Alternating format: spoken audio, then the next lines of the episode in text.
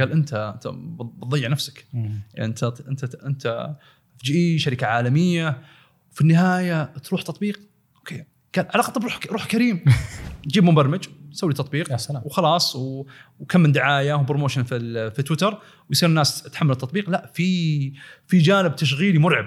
بس قال تخيل اني انا في الشارع احتاج احد يوصلني، احتاج مازدا. قال كذا، قال لي احتاج مازدا، انت ما اعطيتني مازدا، انت اعطيتني بنتلي بس بعد شهر. بسم الله تونا حاطين خطط ونشتغل والشمع مع الفريق. لا يلا جاء جائحه كورونا، آه كل شيء تغير. وصلنا في ستة اسابيع الحمد لله رجعنا من جديد الى نفس عدد المناديب ووصلنا مئة ألف طلب. خل خلينا نضرب مثال. شارع انس بن مالك، انس آه فيه فوق ستين قهوه.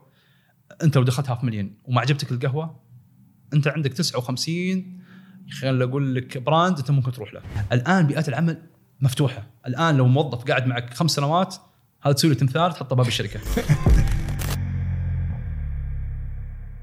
حياكم الله بياكم، أنا أحمد عطار وهذا بودكاست بترولي. في كل سبت نستضيف شخصيات بترولية مميزة، نسمع قصصها ونناقش معها قضايا مهمة لكل شخص يريد صناعة مسار مهني عظيم. نشكر هاف مليون على رعايتهم لهذه الحلقة. ضيفنا في هذه الحلقة هو المهندس صهيب البلوشي، درس الهندسة الصناعية في جامعة البترول وهو الآن المدير التنفيذي لهاف مليون. تحدثنا في هذه الحلقة عن كيف أنه اللقاء عابر وزيارة كانت لشركة جنرال إلكتريك كان السبب في بداية مهنية مختلفة عن دخوله لكيان كبير عالمي تأسس قبل مئة وثلاثين سنة وموجود في أكثر من مئة وتسعين دولة تقريبا. وبعدها تكلمنا عن انتقاله إلى هانجرستيشن، وكان في فترة صعبة أزمة كورونا، كلنا نعرف الظروف الصعبة اللي مرت بها شركات توصيل الطلبات، وكيف أنه في يوم واحد أو في فترة وجيزة اضطر أنه يوزع أكثر من ثمانية وعشرين ألف تصريح لمندوب حول مناطق المملكة، وكيف أنه فترة كان اضطر يواصل لثلاثة وثلاثين ساعة. وبعدها عن انتقاله وعمله كمدير تنفيذي في شركة هاف مليون في فترة كان فيها تصاعد ونمو كبير، كيف هو الآن يدير ويشرف على أكثر من سبعمئة وسبعة وسبعين موظف. كواليس كثيرة عن حياته المهنية وقناعاته، وكيف أنه التجارب والتحديات الكثيرة هذه صقلته وغيرت من نظرته عن العمل. خلونا نبدأ الحلقة. حياك الله أبو أحمد. الله يحييك. يا مرحبا. أنا كنت قبل العيد أتواصل معاك على أساس تكون ضيف معنا في بترولي، فكسبناك ضيف وكسبنا هاف مليون راعي للبودكاست. الحمد لله. الله يكرمك ويخليك. أنا شايف في ستيكر. إيه. آه وبادري إيش يسمى معلش مو ستيكر. إيه. إسورة. إسورة. إيش إيش قصة الإسورة؟ سوار هذا احنا سويناه لموظفين هاف مليون في حملة داخلية سواء على الموظفين الإدارة ولا الموظفين اللي بالفروع، اللي هو الإيمان لهاف مليون. هاف مليون براند حنا اتفقنا داخليا انه يكون متوحد متوحر على على العميل اللي هو يسمى Customer Centric. فالإيمان حقنا اللي هو Customer Market Work Success، يعني العملاء هم يحددون نجاحنا. مم. فهذا موجود عند كل موظفين الإدارة والفروع. جميل. يبالي ف... بعد الحلقة أخذ لي واحد. إيه أبدا. الله يكرمك. أنت والتيم كامل. الله يخليك. أتوقع في حاجة مشتركة بيننا. أه كلنا منفك إيميلات الجامعة. إيه. تغالبا ما تشيك على الإيميل حق الجامعة. إيه. فعلا ما شيك عليه، يمكن تكلمنا قبل اللقاء، لكن سبحان الله خيرة أني فتحت ذاك اليوم إيميل الجامعة. يمكن هالكلام في ألفين وثلاثة عشر تقريبا، كنت في سابامور ثالث سنة في الجامعة. يوم الأربعاء أذكر الساعة سبعة بالليل فتحت، جاتني كذا فترة فراوة قلت خلي أفتح إيميل الجامعة.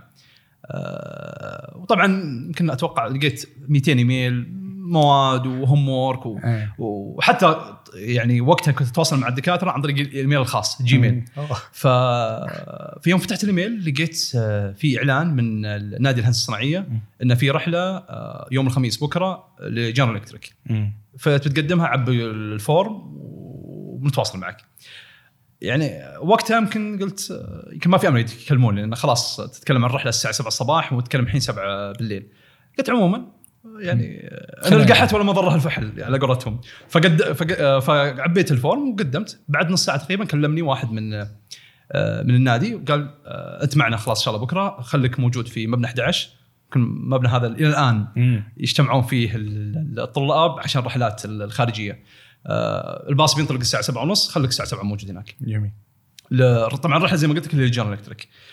طبعا اول جنرال الكتريك بالنسبه لي ما اعرف فيها الا اللوجو حقها يعني لو شوف جنرال الكتريك معروف انها شركه عالميه لونها ازرق, ممكن معروفه في مجال الباور او مجال الكهرب, لكن ايش تفاصيلها ايش القطاعات حقتها ما كان عندي اي اي فكره واي خلفيه في الموضوع. آه ف انت رايح رحله ما تعرف عنها إيه, بس اصلا الاعلان شفته بالصدفه, واحد دعاك قال لك سجل في الاعلان اي, وانا حسني مقصر اني ما قد رحله رحلات خارجيه, وقالوا في اكسكيوز يعني في يسمى آه. عذر عشان نعطي يعني كان في تنافس يعني المقعد هذا مقعد اي. انا استغربت اصلا وقتها انه كيف جاني يعني العاده يقفلون الرحلات قبلها بيومين ثلاث ايام, لكن قبلها بنص اثنتي عشرة ساعه تقريبا, وكان لي المقعد موجود فالحمد لله. فتسرت ولقيت نفسك كذا في الباص إيه؟ في الباص اوكي. فرحت مع, مع وطبعا شباب النادي كنت يعني اعرف وعندي علاقه مع بعضهم. طبعا وقتها ما كان لي علاقه باي نشاط, يمكن هذا اول خلينا نقول لك يعني دخول لي في النشاط او معرفتي في النشاط او شيء النادي قاعد يقدم. أه وصلنا لمصنع جنرال الكتريك. طبعا اكتشفت انه هو ثالث اكبر مصنع لجنرال الكتريك في العالم, موجود في الصناعيه الثانيه في الدمام.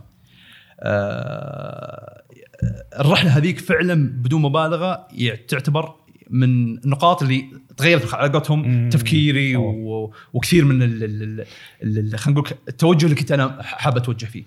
أه كان أه كل المهندسين المصنع موجودين مسوين زي زي التور, وقبل ما يبدا التور اللي هو رحله داخل المصنع أه مدراء الاقسام أه وطلاب الكواب اللي قاعد يطبقون من الهندسه الصناعيه موجودين وقتها في في في العرض يعني. أه فاذكر واحد قبل اربع شهور كان معي, لكن شفت طبعا قدم في ال في ال في ال في خلال الرحله هذه, وكيف طريقه القائه وكيف دخوله في التفاصيل وكيف انه معتمدين عليه بشكل جدا عالي. واحد كان اربع شهور معاك يروح مطعم الجامعه وطبيعي ايه تعرفه ايه, فجاه في اربع شهور فشفت التغيير يصير عليه فعلا. هذا اثار تساؤلات ايه كثيره, وكيف طريقتهم لان جي اي مركزه بشكل جدا كبير على القياده الليدرشيب سايد. حتى الاقسام عندهم يسموهم ديبارتمنت, يسموهم سيل خليه, ومدير القسم يسمى مدير خلية, ومدير التشغيل ما يسمى مدير تشغيل, يسمى قائد تشغيل. جو الجوال هذا جو اللي خلينا نقول لك يعززون مفهوم القيادة. وطبعا أنت ككواب ولا أنت كموظف أول سنة ولا أنت كمدير هناك أو كقائد يعني كمسمياتهم, في مساحة صلاحيات جدا كبيرة يمكن كثير من الشركات ما قاعد تعطيك الصلاحيات هذه. ف فأبهرني صراحة سواء على الطلاب الكواب أو الزملاء اللي كانوا موجودين هناك يطبقون الكواب ولا على ال... ال... الإدارة بشكل عام. أول ما دخلت إيش أكثر حاجة كذا أثرت انتباهك؟ أه... خل أقول لك فريق يعني أه... المدراء يعني خل أقول لك أربعة وعشرين سنة خمسة وعشرين سنة صغر في السنة, عمره أربعة وعشرين مو أربعة وعشرين سنة خبرة لا لا عمره أربعة وعشرين سنة عمره أربعة وعشرين سنة ف... وتحته مئة موظف يعني. هذه هذه كثير قليل من الشركات تعطيك اياها. العاده انك ما توصل يكون فريق تحتك الا بعد يمكن خمس سنوات الى الى سبع سنوات. فهذه جي عندهم اللي يسمونه الامباورمنت التمكين, التمكين جدا عالي عندهم. بالاضافه كيف ان العمليات داخل المصنع وكيف انها بحكم اني مهندس صناعي في كثير من المواد درسناها اللي هو التطوير المستمر الكونتينيوس امبروفمنت, فهذا فعلا شفناه ان ما يركزون على ان شيء اسمه بيرفكت اللي هو الكمال, يركزون انه دائما في تطوير مستمر. كيف ان تكون المرحله هذه افضل من المرحله اللي قبلها, وكيف المرحله الجايه تكون افضل من المرحله الان اللي بعدين. خل اقول لك صارت يعني كقاعده واسلوب حياه يعني اتخذته في في المراحل الجايه. خلصت الرحله بالنسبه لي طبعا كان باقي على الكواب. طبعا الكواب يسمى التدريب التعاون يعني زي ما هو معروف. حطيت في بالي قلت الكواب حقي في جنرال الكتريك يعني هذا هو المكان اللي انا حاب اطبق فيه, هذا المكان اللي يعني يتناسب مع خلينا نقول التوجه اللي حابه, في قياده, في صقل في المهارات, في تطبيق كثير الهندسه الصناعيه في في في المصنع. يعني لما اسمع جنرال الكتريك يجي بالي هندسه كهربائيه يعني أي. طالب هندسه صناعيه ما له علاقه أي. أي. اي طالب في مكان ثاني غير الكهربائيه يقول ما هو ما هو مكاني م. بس اتوقع شفت حاجه ثانيه. لا لا طبعا, وهذا طلاب حتى الهندسه الكهربائيه يصدمون فيه يعني م. طلاب هندسة كهربائية يجون هناك يمكن أغلب تطبيقاتهم على الهندسة الصناعية. ف... ففعلا هذا خلينا نقول لك المفهوم يعني خاطئ وكثير يتصحح للطلاب الهندسه الكهربائيه ولا حتى الميكانيكيه، لانه هو تقريبا يعتبر تطبيقات الهندسه الصناعيه والهندسه الميكانيكيه في في اغلب خلينا نقول لك جهات. لو هنا تعطينا فرصه فرصه نسمع ايش هي الشركه هذه اصلا، ايش هي قطاعاتها، ايش الع... احنا ندخل في العمليات اكثر بس ناخذ صوره شامله اكثر عنها. طيب تمام. جي, جي او تسمى هي جنرال الكتريك، هي شركه امريكيه اسسها اديسون. آه إديسون اللي نعرفه، أي إديسون هو أسسها، هو المؤسس المخترع المعروف، أي هو المؤسس لجنرال إلكتريك. آه يعني عمر الشركة فوق ال مئة وثلاثين سنة، آه موجودة في مئة واثنين وتسعين دولة في العالم، آه وعند وشغالة في أكثر من قطاع، قطاع الطاقة، قطاع ال قطاع الطاقة اللي هو سمى جي إي باور، وفي قطاع الجي إيفيشن اللي هو الطيران، وفي الهيلث كير اللي هو الرعاية الصحية، وفي برضو أكثر من قطاعات منها الأويل أند غاز، الأجهزة الكهربائية. آه فهذا هو جي إي بشكل عام في ذاك الوقت. آه فزي ما قلت لك حطيتها كهدف بالنسبة لي إني أدخل الكوب، يعني أو أخذ الكوب لفترة سبع شهور آه في في جي إي. آه وقتها جاء وقت وقت الكوب، أذكر تتكلم في ألفين ونهاية ألفين وأربعة عشر. آه طبعا هم يأخذون الكوب عندهم كل كل آه كل ستة شهور أو كل سمستر يبدأ تقديم على الكوب ويتم المقابلات وتكتب فرصة على حسب ال يعني بعد المقابلة يتم ترشيح المرشحين لمقابلة ثانية ويتم اختيار الطلاب. طبعا مقابلة الكوب عن جي إي كأنك متوظف كموظف عادي، يعني ما هو والله على السي في إحنا بنقبلك، لا تمر يمكن إلى مقابلتين وقد تصل ثلاث مقابلات، مقابلة مع أول شيء مع الاتش ار، مقابلة مع المدير المباشر، وأحيانا مقابلة مع مدير القسم. فيعيشك المرحلة هذه كأنك تتوا... راح توظف عندهم، وفي النهاية هي سبع شهور. طبعا هي الفكرة عندهم أو الفلسفة عندهم إن إحنا الطلاب الكوب بالنسبة لنا يسمونهم يسمونها لونج تيرم انترفيو، مقابله مطوله، انا قاعد اقابلك سبع شهور عشان اشوف اذا انت مناسب آه. خلال خلال فتره التدريب التعاوني انك تصير موظف عندي. والله اطول مقابله سمعت عنها اي اطول مقابله، واغلب موظفينهم كوب، يعني نادر ما تلقى موظف عندهم والله يقابلوه بعد ما تخرج من الجامعه، العاده هم يختارون من الكوب اللي اللي يطبقوا عندهم. آه فأذكر كانوا الحمد لله الوقت اللي قدمت فيه كانوا فاتحين ثلاثة وعشرين فرصة. آه أذكر أول ما قدمت السي في كنت متحمس، يعني جاي من الصباح، يعني قالوا لي جي جنرالك بيكون موجود هناك الساعة تسعة، يعني أذكر ثمانية وخمسة وخمسين وقتها كان كذا تسلم إيه تسلم السي في، إيه أنا مسوين زي زي المعرض التوظيف. مم. فسلمت ثمانية وخمسة وخمسين أنا موجود، أعطيتها السي في، قال لي المعدل كم؟ قلت اوف يعني هذا ما حسبنا حسابه. قال قال قال لي فوق الثري ولا يعني فوق الثلاث ولا اقل. طبعا انا ماني اونر، اقل من ثلاثه، فقلت له اعطيته المعدل، فقال والله احنا اللي هو طيب خلاص هو فوق اثنين تحت ثلاثه، فبخليها على اختي على التخيل، كل واحد ونيه حسن ظن. فقال لي احنا ما نقبل الا ثلاثه. كنت أنا مهتم وأنا صار لي سنة ونص، فعلى الأقل طب هو الزيارة ذيك بين الزيارة وبين سنة الكوب سنة ونص سنة ونص على يعني سنة ونص يعني و... كنت مخلص للعلاقة هذه. ولا وأي أحد أسمع إنه طبق في, في جي إي هذا لازم أتقهوى معه. آه. لازم لا لا لازم يعني تعطيني إيش اللي صار عندك هناك، ميزانية شهرية على قهوات. إيه. فوقتها عزز عندي خلينا نقول لك حب إني أنضم للمنظومة هذه. آه فيوم قلت الحين يوم سنة ونص أنا مستني في النهاية يعني على المعدل. فقال لي عموما بكلم المدير المباشر اللي فاتحين في الشواغل بحيث اني اقابلك. الحمد لله قابلني خلال عشرين دقيقة، قال لي خلاص واضح بنتواصل معك. قلت متى؟ قال خمس دقائق. اوكي اكلم اظن كلم مدير القسم وقال لي خلاص انت معنا ان شاء الله بداية في جون ألفين وخمسة عشر. يعني رحت قدمت السي في وخلاص الموافقة جات. أي بعد المقابل بعد المقابلة ب عشرين دقيقة. آه. خلاص قال لي خلاص أنت إن شاء الله معنا، أنت وقع الأوفر هذا هو اللي بتستلمه. آه فكانت يعني الحمد لله أفضل مما توقعت. آه طبعا سألت وقتها الدفعة اللي قبل، أنا كنت متأخر تقريبا سمستر، كنت حاذف ترم فهذا أخرني سمستر. لو أنا مقدم على الدفعة اللي قبل، لو ماشي مع دفعتي كانوا قابلين بس خمس طلاب كواب، وكان مندتري أو بشكل رئيسي إنه لازم يكون معدل فوق الثلاثة. فهنا الحمد لله التوفيق يعني، وهذا هنا يبان توقيت يعني يخدمك، وحين التوقيت والله يخذلك. يعني ممكن في فرص كثيرة التوقيت ما خدمني فيها، وفي فرص كثير اخذتها بسبب والله التوقيت الحمد لله كان جاب يعني جاء جاب التوقيت الصحيح اللي هو اللي سهلت لي الفرصه. جاء جون ألفين وخمسة عشر بديت معهم الكواب. طبعا كثير من الكواب او يفهم فيه التدريب التعاوني انك راح تطبق تخصصك وتتوقع من الشركه ان عندها خطه واضحه بالنسبه لك انها تعطيك تخصصك. لا، انت بتشتغل كل شيء. انت ممكن يعني تطبع استيكرات وتطبع ملفات، واحيانا ممكن لا تتكلم في مشاريع. فعجبني الشموليه اللي اعطتني اياها جنرال إلكتريك في الكواب على موضوع انك لا يعاملوك فعلا كموظف، وكان في صلاحيات وكان في يعني تمكين للموظف ويسمعون رايك زي ما يسمعون اي مهندس ولا اي واحد في المنظومه حتى وصل له عشرة خمسة عشر سنه. اول ما تدخل تشعر بالتقدير هذا.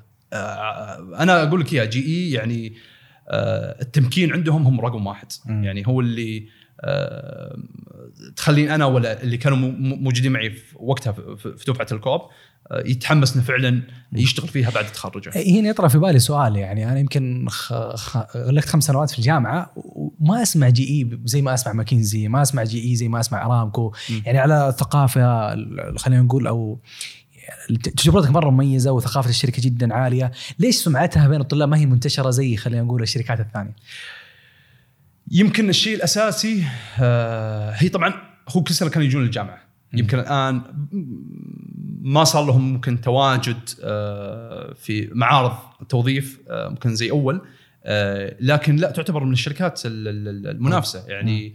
وحتى الطلاب كانوا ينافسون فيها، وحتى كان عندهم نظام اللي هو سكولرشيب، منحة منحة دراسية. جميل. يعني وانت وانت تدرس وانت تدرس في الجامعة قبل ما تخرج بسنتين يجون خلاص يعتبرونك خلاص انت ان شاء الله معنا، طبق معنا الكوب وتكون موظف عندنا. فبديت الكوب بدينا الكوب وخلاص بديت تدخل في العمليات. ايش كان فترة الكوب؟ كيف كان عملك فيه؟ اه اشتغلت في قسم اسمه اه كاستمر مانجمنت اه سيرفيسز.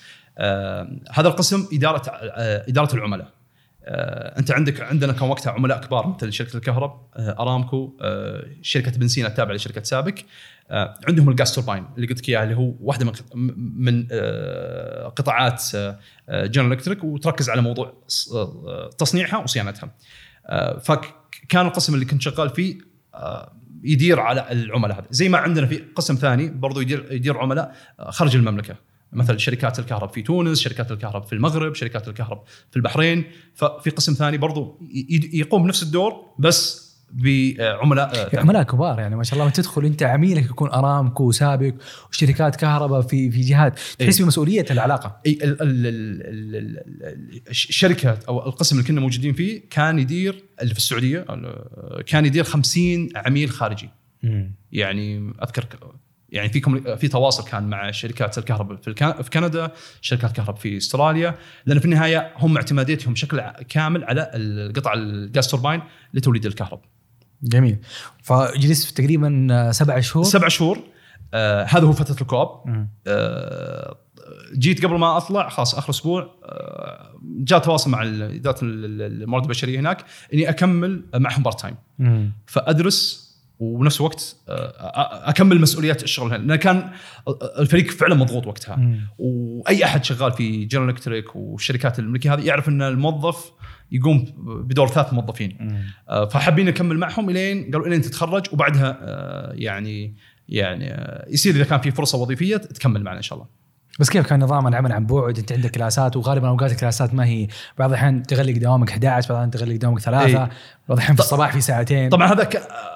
أصعب وأسوأ سمستر، لأن آخر سمستر تسعة عشر ساعة عندي وتعرف لازم بتقفل عشان وبرضه فيها صيف عشان أتخرج. آه، ثلاث ثلاث أيام في الأسبوع لازم أكون أداوم هناك. آه، بالإضافة طبعًا وأنا في الكلاس إيميلات وتواصل، وهذا المورد تأخر وهذا المورد آه، يعني آه، تأخر في التوريد، فلازم يصير فيه متابعة. بالإضافة تسعة عشر ساعة وما كانت مواد سهلة يعني، كانت كانت مواد ثقيلة. لكن الحمد لله عدت. انا ما ادري كيف عدت. خرجت الحمد لله عدت عدت وقتها. الحمد لله الحمد لله. وبعد خلاص انت الحين خلينا نقول غلقت فتره التدريب، تخرجت من الجامعه، خلص التدريب. وكان يعني اذكر اخر يوم لي في في العمل الجزئي البارت تايم كان قبل قبل حفله التخرج باسبوع. حفله التخرج بعد بعدها الاختبارات النهائيه، وبعدين اخر السمستر اللي هو كان اللي هو الصيف. ففي الصيف الحمد لله صار في فرصه مو في القسم نفسه، في المصنع. فيه كمهندس جودة وكونتينوس امبروفمنت تطوير مستمر. اول كنت خلينا نقول السنه اللي هو الكو اب والترم الثاني اللي كان فيه كنت بار تايم تدرس وتشتغل، هذا كان اداره اداره علاقه العملاء علاقه العملاء وبعد كذا بدايه خلينا نقول من الصيفي أو على بداية الوظيفة على الجودة. إيه فكانوا فاتحين وظيفة، فأنا سويت مقابلة مع مع الإدارة في المصنع في الصيف قبل قبل التخرج تقريبا بشهر. جميل. وبدأت رحلة مع الجودة. إيه. فأنت الحين خلينا نقول موظف فول تايم. إيه. أحس تفرق لما تكون فول تايم وأنت متخرج من الجامعة نفسيتك غير لما تكون متدرب وعارف إنك حترجع وأنت بين وبين خلاص أنت الحين لبست الكرافتة. إيه. ورحت موظف فول تايم. آه طبعا هو الكوب طبعا عطتني خلتني أو وضحت لي كثير من من العمليات الداخلية في في في جي، وخلتني أفهم الشركة بشكل أكثر. م. وكنت أناظرها بجانب عملاء، الآن صرت أناظرها بجانب والله المصنع إيش قاعد يصير، يعني التلحيم، السي إن سي ماشينينج، فحص والقطع قبل ما تروح للعميل. فأعطتني جانب ثاني. أول كان خلينا نقول جانب أكثر إداري، فالآن جانب هندسي وتقني أكثر. م.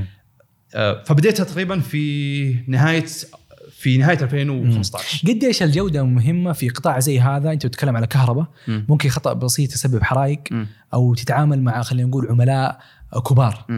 آه قد إيش كان موضوع مهم؟ آه طبعا الجودة من أهم آه القيم اللي جي آه آه مرتكزة عليها وتعطيها عملائها، يعني دائما شعارها إحنا ما إحنا أرخص، يعني شركة تقدم خدمات ومنتجات لعملائها، لكن دائما يرتكزون على موضوع الجودة، إن جودة جي إي تعتبر يعني عالية مقارنة بالمنافسين.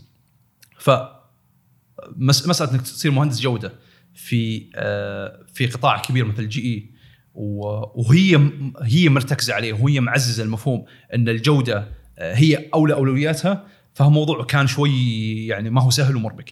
لكن بطبيعة زي ما قلت كيف في البداية أن جي إي عندها التمكين عالي، فتثق منك سواء أنت حديث تخرج ولا ولا صار لك خمس ولا عشر سنوات خبرة، في النهاية في النهاية المعاملة واحدة والتوقعات واحدة. ما أقولك لا والله هذا فريش ما أتوقع منه، لا، في النهاية في يعني خلينا نقول لك في أهداف وفي مستهدفات نتوقع من أي واحد يكون في في الوظيفة هذه يكون جميل يكون ينتجها ويحققها. طيب إيش كنت تسوي عشان تضمن؟ والله إيش في عمليات كانت يعني يعني خل يعني خل أقول لك، يمكن يوم سألتي على موضوع كيف الجودة في جي، أذكر ثاني ثاني شهر لي في في الوظيفة قالوا ترى في واحدة من المنتجات عسلوها كانت تقريبا من سنة كلفتهم ملايين، كلفت جي ملايين، والآن نبيك تمسك موضوع تشتغل روت كوز أناليسيس، تكون جزء من الفريق اللي هو يسوي بحث لجذور المشكلة وتشوف إيش إيش مسببات المشكلة هذه وإيش الحلول.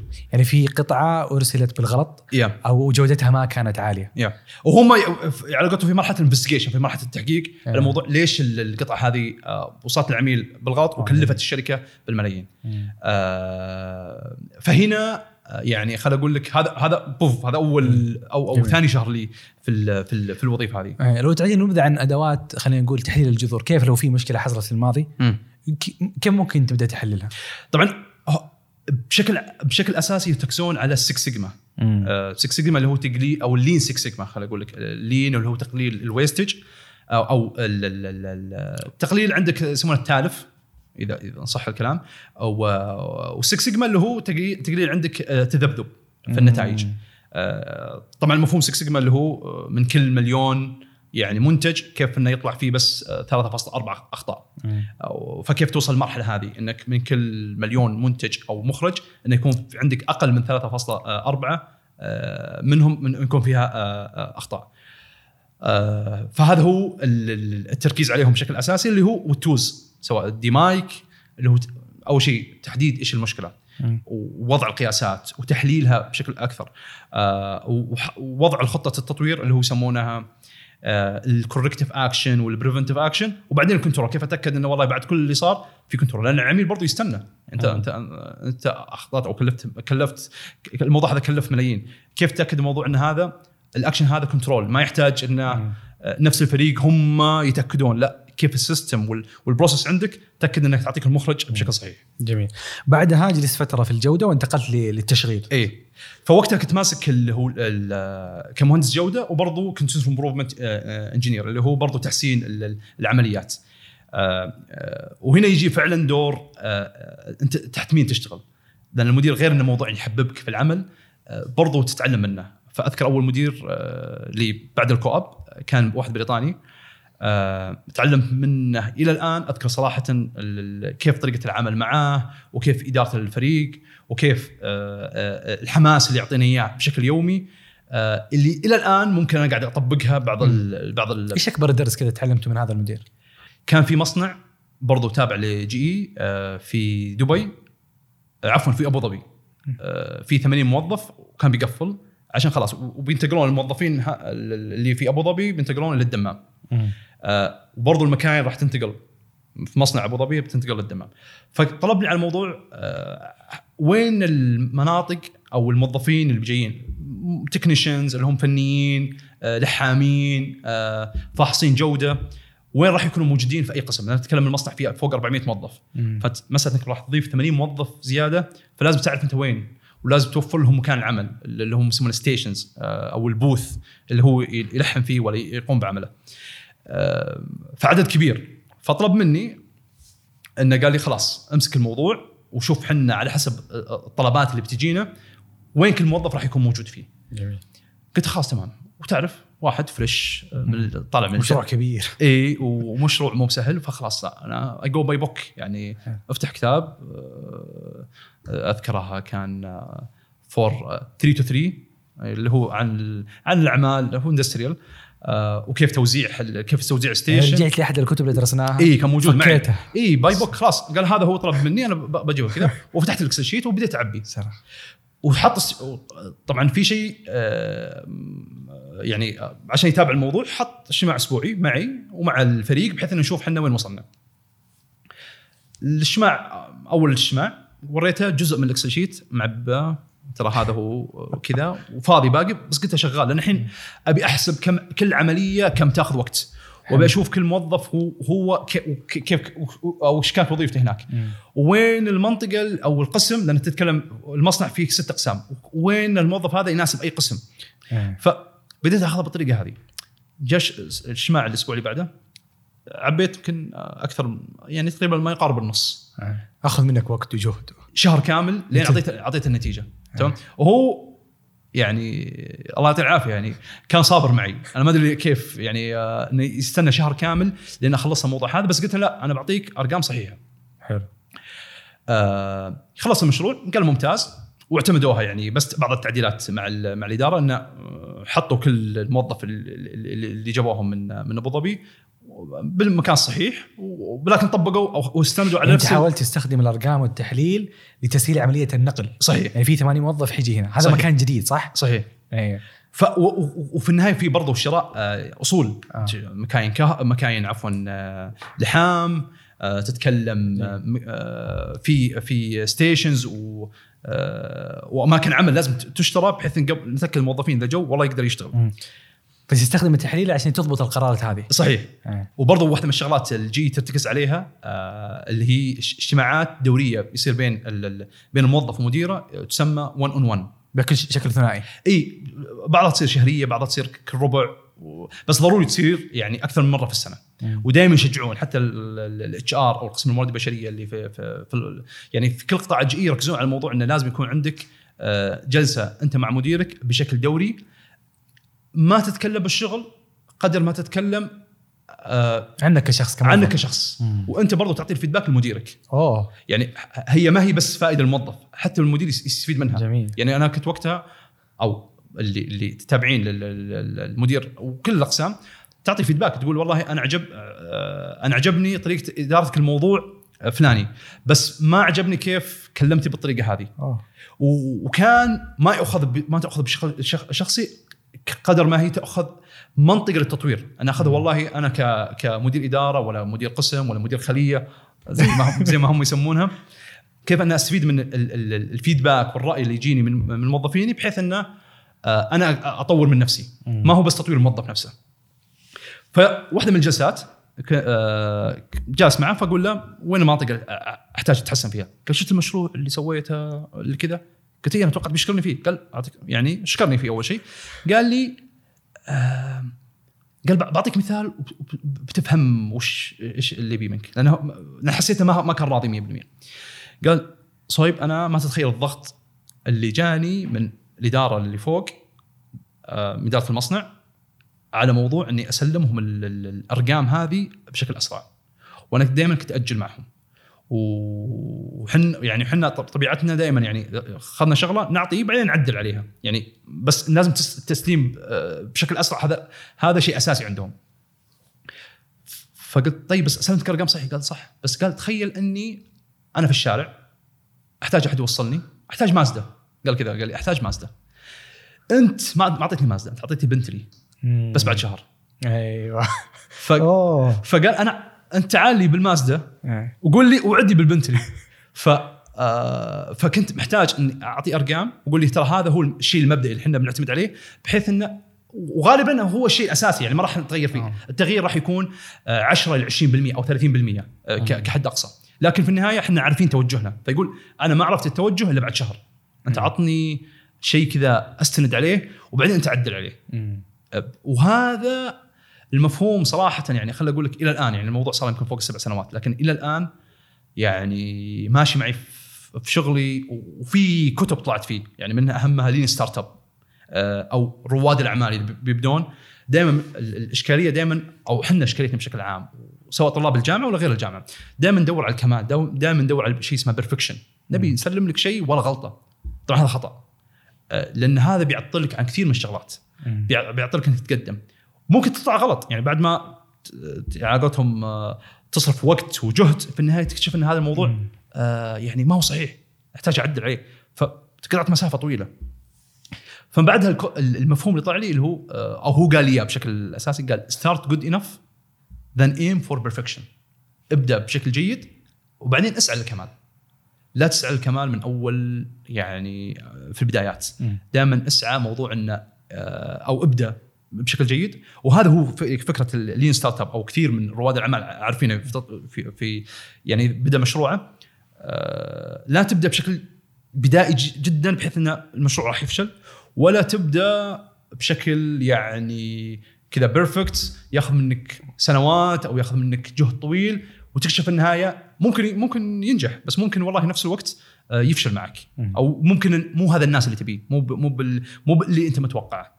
فهنا جاء مفهوم اللي هو start good enough then aim for perfection.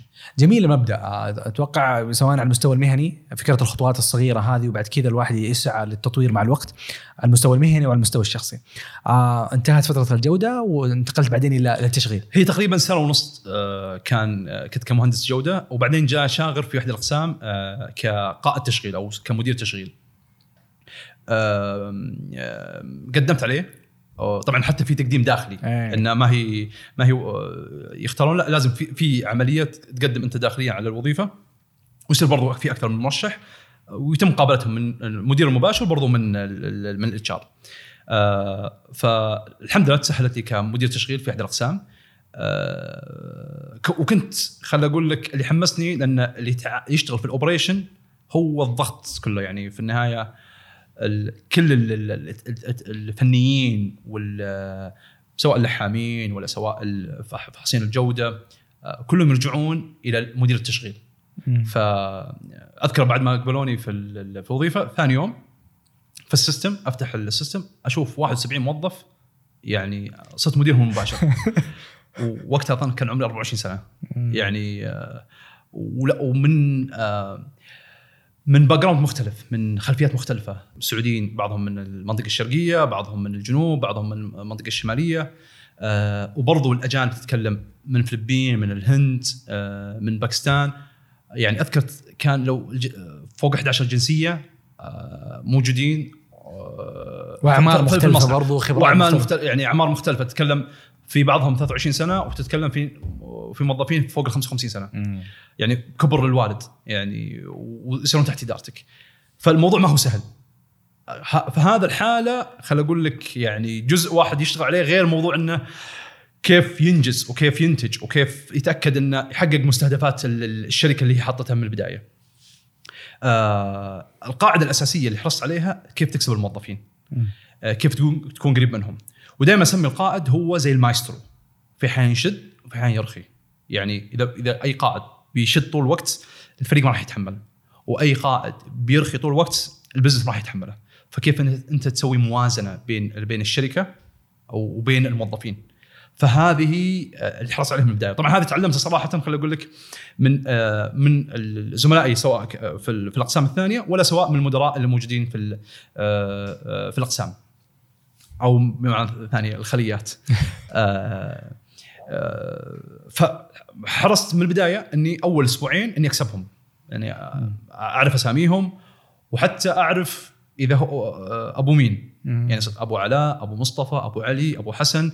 هذه تعطي ترى كذا يعني بعد ثاني إنساني، وتبين لك إنك فعلا مهتم فيه، مو بأنه والله هو زي زي الماكينة ينتج عشر ساعات عمل وخلاص يعني ومع السلامة. خصوصا العمل في المصنع ما هو سهل، يعني تتكلم عشر ساعات عمل، أو زي ما قلت لك بعضهم يجي من مناطق مختلفة، بعضهم يجون من الحسا، بعضهم يجون من ال يعني من من القطيف، بعضهم يجون من من جودة. فتتكلم يعني هذه المناطق، بالإضافة أن المصنع بعيد، تتكلم على ثلاثين أربعين كيلو عن الدمام.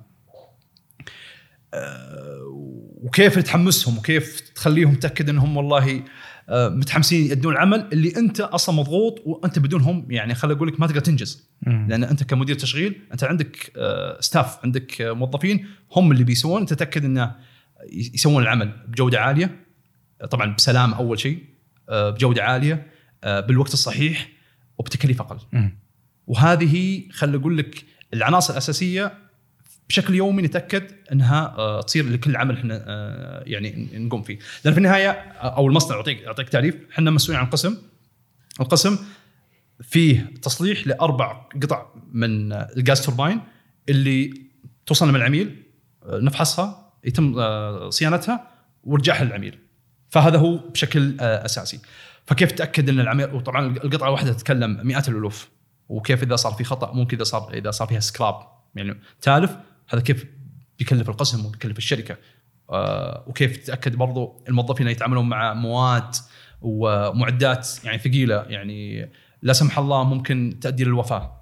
آه فبشكل يومي أنت يدك على قولتهم على قلبك، تأكد والله أن السلامة ماشية بشكل صحيح، الجودة المخرجات تكون بالستاندر والمعايير اللي يعني الشركة حطتها، تتأكد تكاليف قليلة، وبرضه تتأكد أن الموظفين يسلمون العمل بالوقت.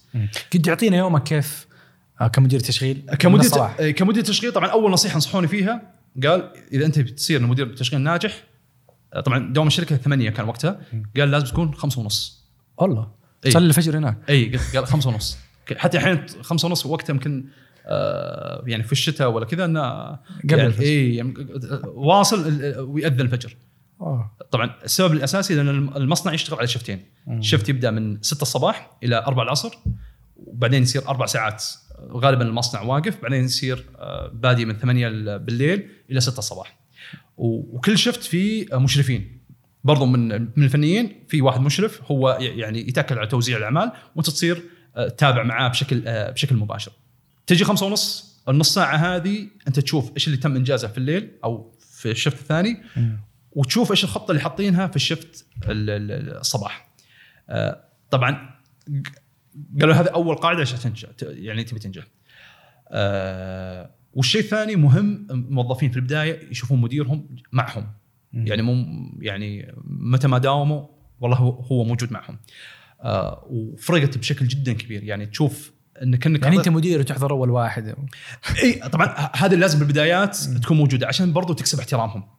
يعني انت اسوء شيء يقول لكم والله طب احنا نكرف ونتعب وكذا، وفي النهايه مديرنا نايم ما يداوم الا تسعة، لان تسعة يعتبر هذا متاخر يعني. اوكي يمكن كثير من الشركات تعتبر ان انت جاي بدري، بس تسعة يعتبر بالنسبه للمصنع متاخر اصلا، يمكن فوت اجتماعين وقتها. بالاضافه في في عناصر بسيطه بس والله فعلا تفرق مع مع اللي يسمونه الكرو والفنيين. اول شيء يشوفك داوم قبلهم، أه تسلم عليهم. يعني ودائما احرص على موضوع اني اذكر ابو فلان ولا اسم الموظف نفسه. برضو تشوف اخبار اذا كان مثل عارف انه عنده والله بعض المشاكل عنده في اهله، او قال لك عنده مشكله يعني كان عنده مشكله صحيه او مشكله في البيت، دم هذه بتفرق بشكل جدا كبير. وتشوف سؤالك عنه يعني كذا تعطي كأنك تعطيه كذا جرعه طاقه. ايش تبغى حتى يقول يعني ايش تبغى يسوي بيسوي لك اياه. اوكي آه ولو تلاحظ كل اشياء ما هي ماديه، يعني ما ما تكلمت معهم على موضوع ان انت انجز العمل في الوقت بعطيك بزيدك في الراتب. آه فوقتها كل طبعا كان الخليه او القسم كان يتكون من اربع آه موظفين اساسيين. كان مدير التشغيل اللي وقتها كنت انا ماسكه، وكان في مهندس جوده، وكان فيه آه مهندس تقني يسمونه اللي هو تكنيكال انجينيرنج، وفي المخطط البنان اللي هو يتعامل مع العملاء يتاكد الجوبز حقتهم واصله بالوقت، تاخير يطلب القطع لان تعرف كل قطعه برضو لها لها سبير بارتس. وفوقها يكون مدير الخليه. ف كقسم نجتمع احنا بشكل يومي الساعه ثمانية ناخذ تحديث، بس هذا قبلها من خمسة ونص إلى ثمانية. بس أحس خطوة زي هذه إنه وصولك في الدوام خمسة ونص شقلب بالحياة كلها، يعني أنت نومك يمكن حضورك أو وقتك مع أهلك إيه؟ آه خمسة ونص معناته أنت لازم تنام من تسعة شيء زي إيه بس حاجة اجتماعية ما في حاجة اجتماعية. هذيك الفترة يعني من خمسة ونص إلى إلى إلى كم معليش متى تخرج في الليل؟ آه أربعة إلى من أربعة تتكلم إلى ستة المغرب. أو يعني ثلاث عشر ساعة تقريبا. إيه بس حياة اجتماعية تكاد تكون يعني معدومة. آه لأنه خاص أنت عمل ونوم. وتقريبا هذا كان لمدة سنة صح؟ لمدة سنة تقريبا. أي. بس طبعا خلي أقولك آه في البداية تعرف إثبات أوصف. يعني وجود آه فكان يتطلب خلي أقولك جهد ووقت أكثر من خلي أقولك آه بعد فترة من م. يعني آه آه من إدارة التشغيل وقتها، لأن خلاص التحديث بالنسبة لك سهل، تعلمت كثير من الشغلات. لكن في البداية خلي أقولك أول آه ستة شهور كان يعني نظام الحياة والحياة عندي أقوم أربعة ونص تكون في المصنع الساعة خمسة ونص أه وتطلع تقريبا أربعة العصر إلى ستة. بين الوقت هذا يدوب ترجع تأكل شيء تنام ويعني وترجع وهكذا. أوكي مم. إلى الويكند يكون طبعا يكون في وقت.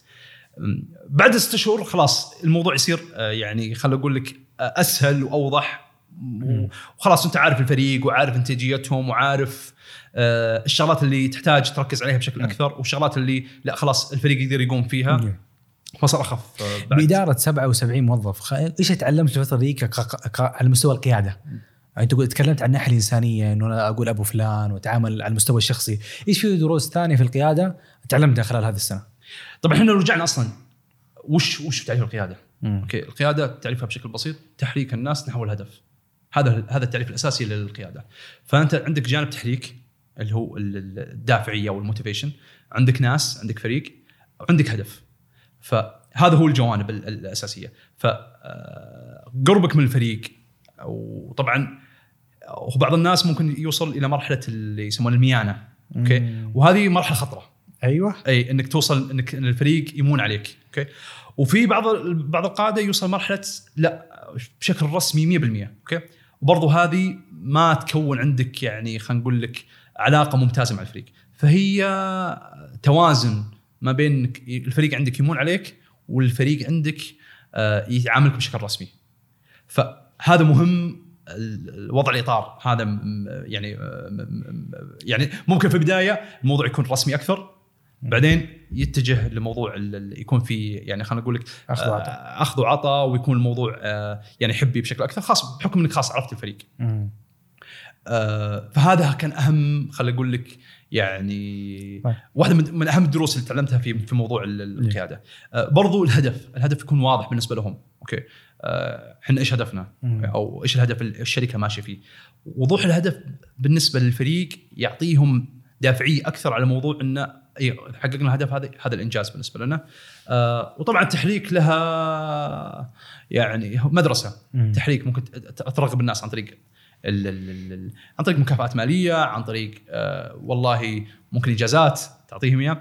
آه لكن في برضه تحريك كذا ما هو محسوس. اوكي احرك والله يعني احتراما وتقدير، اذا عارفين انه والله الشغله هذه اذا اذا تمت انه والله بنبيض وجهك.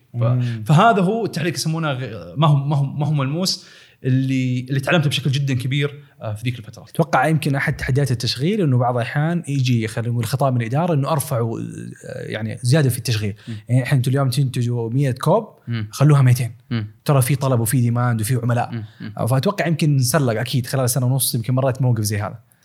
كان اخر شهر اللي هو طبعا نعرف ديسمبر هذا اكثر شهر مضغوط، فاذكر كان عندنا واحد وثلاثين عميل استنى الجوبس او القطع توصل له في الوقت في هذاك الشهر، وكان الطاقه الاستيعابيه تقريبا اللي حاطينها للقسم او الخط الانتاج تتكلم عن ثمانية وعشرين ثمانية وعشرين قطعه في الشهر. اي طبعا القطعه عشان تكون في الصوره تقعد في المصنع من ثلاثة الى أربعة شهور عشان تتصنع، عشان يصلها الفحص آه. ويصلها صيانه آه. بعدين ترجع الى الى العميل.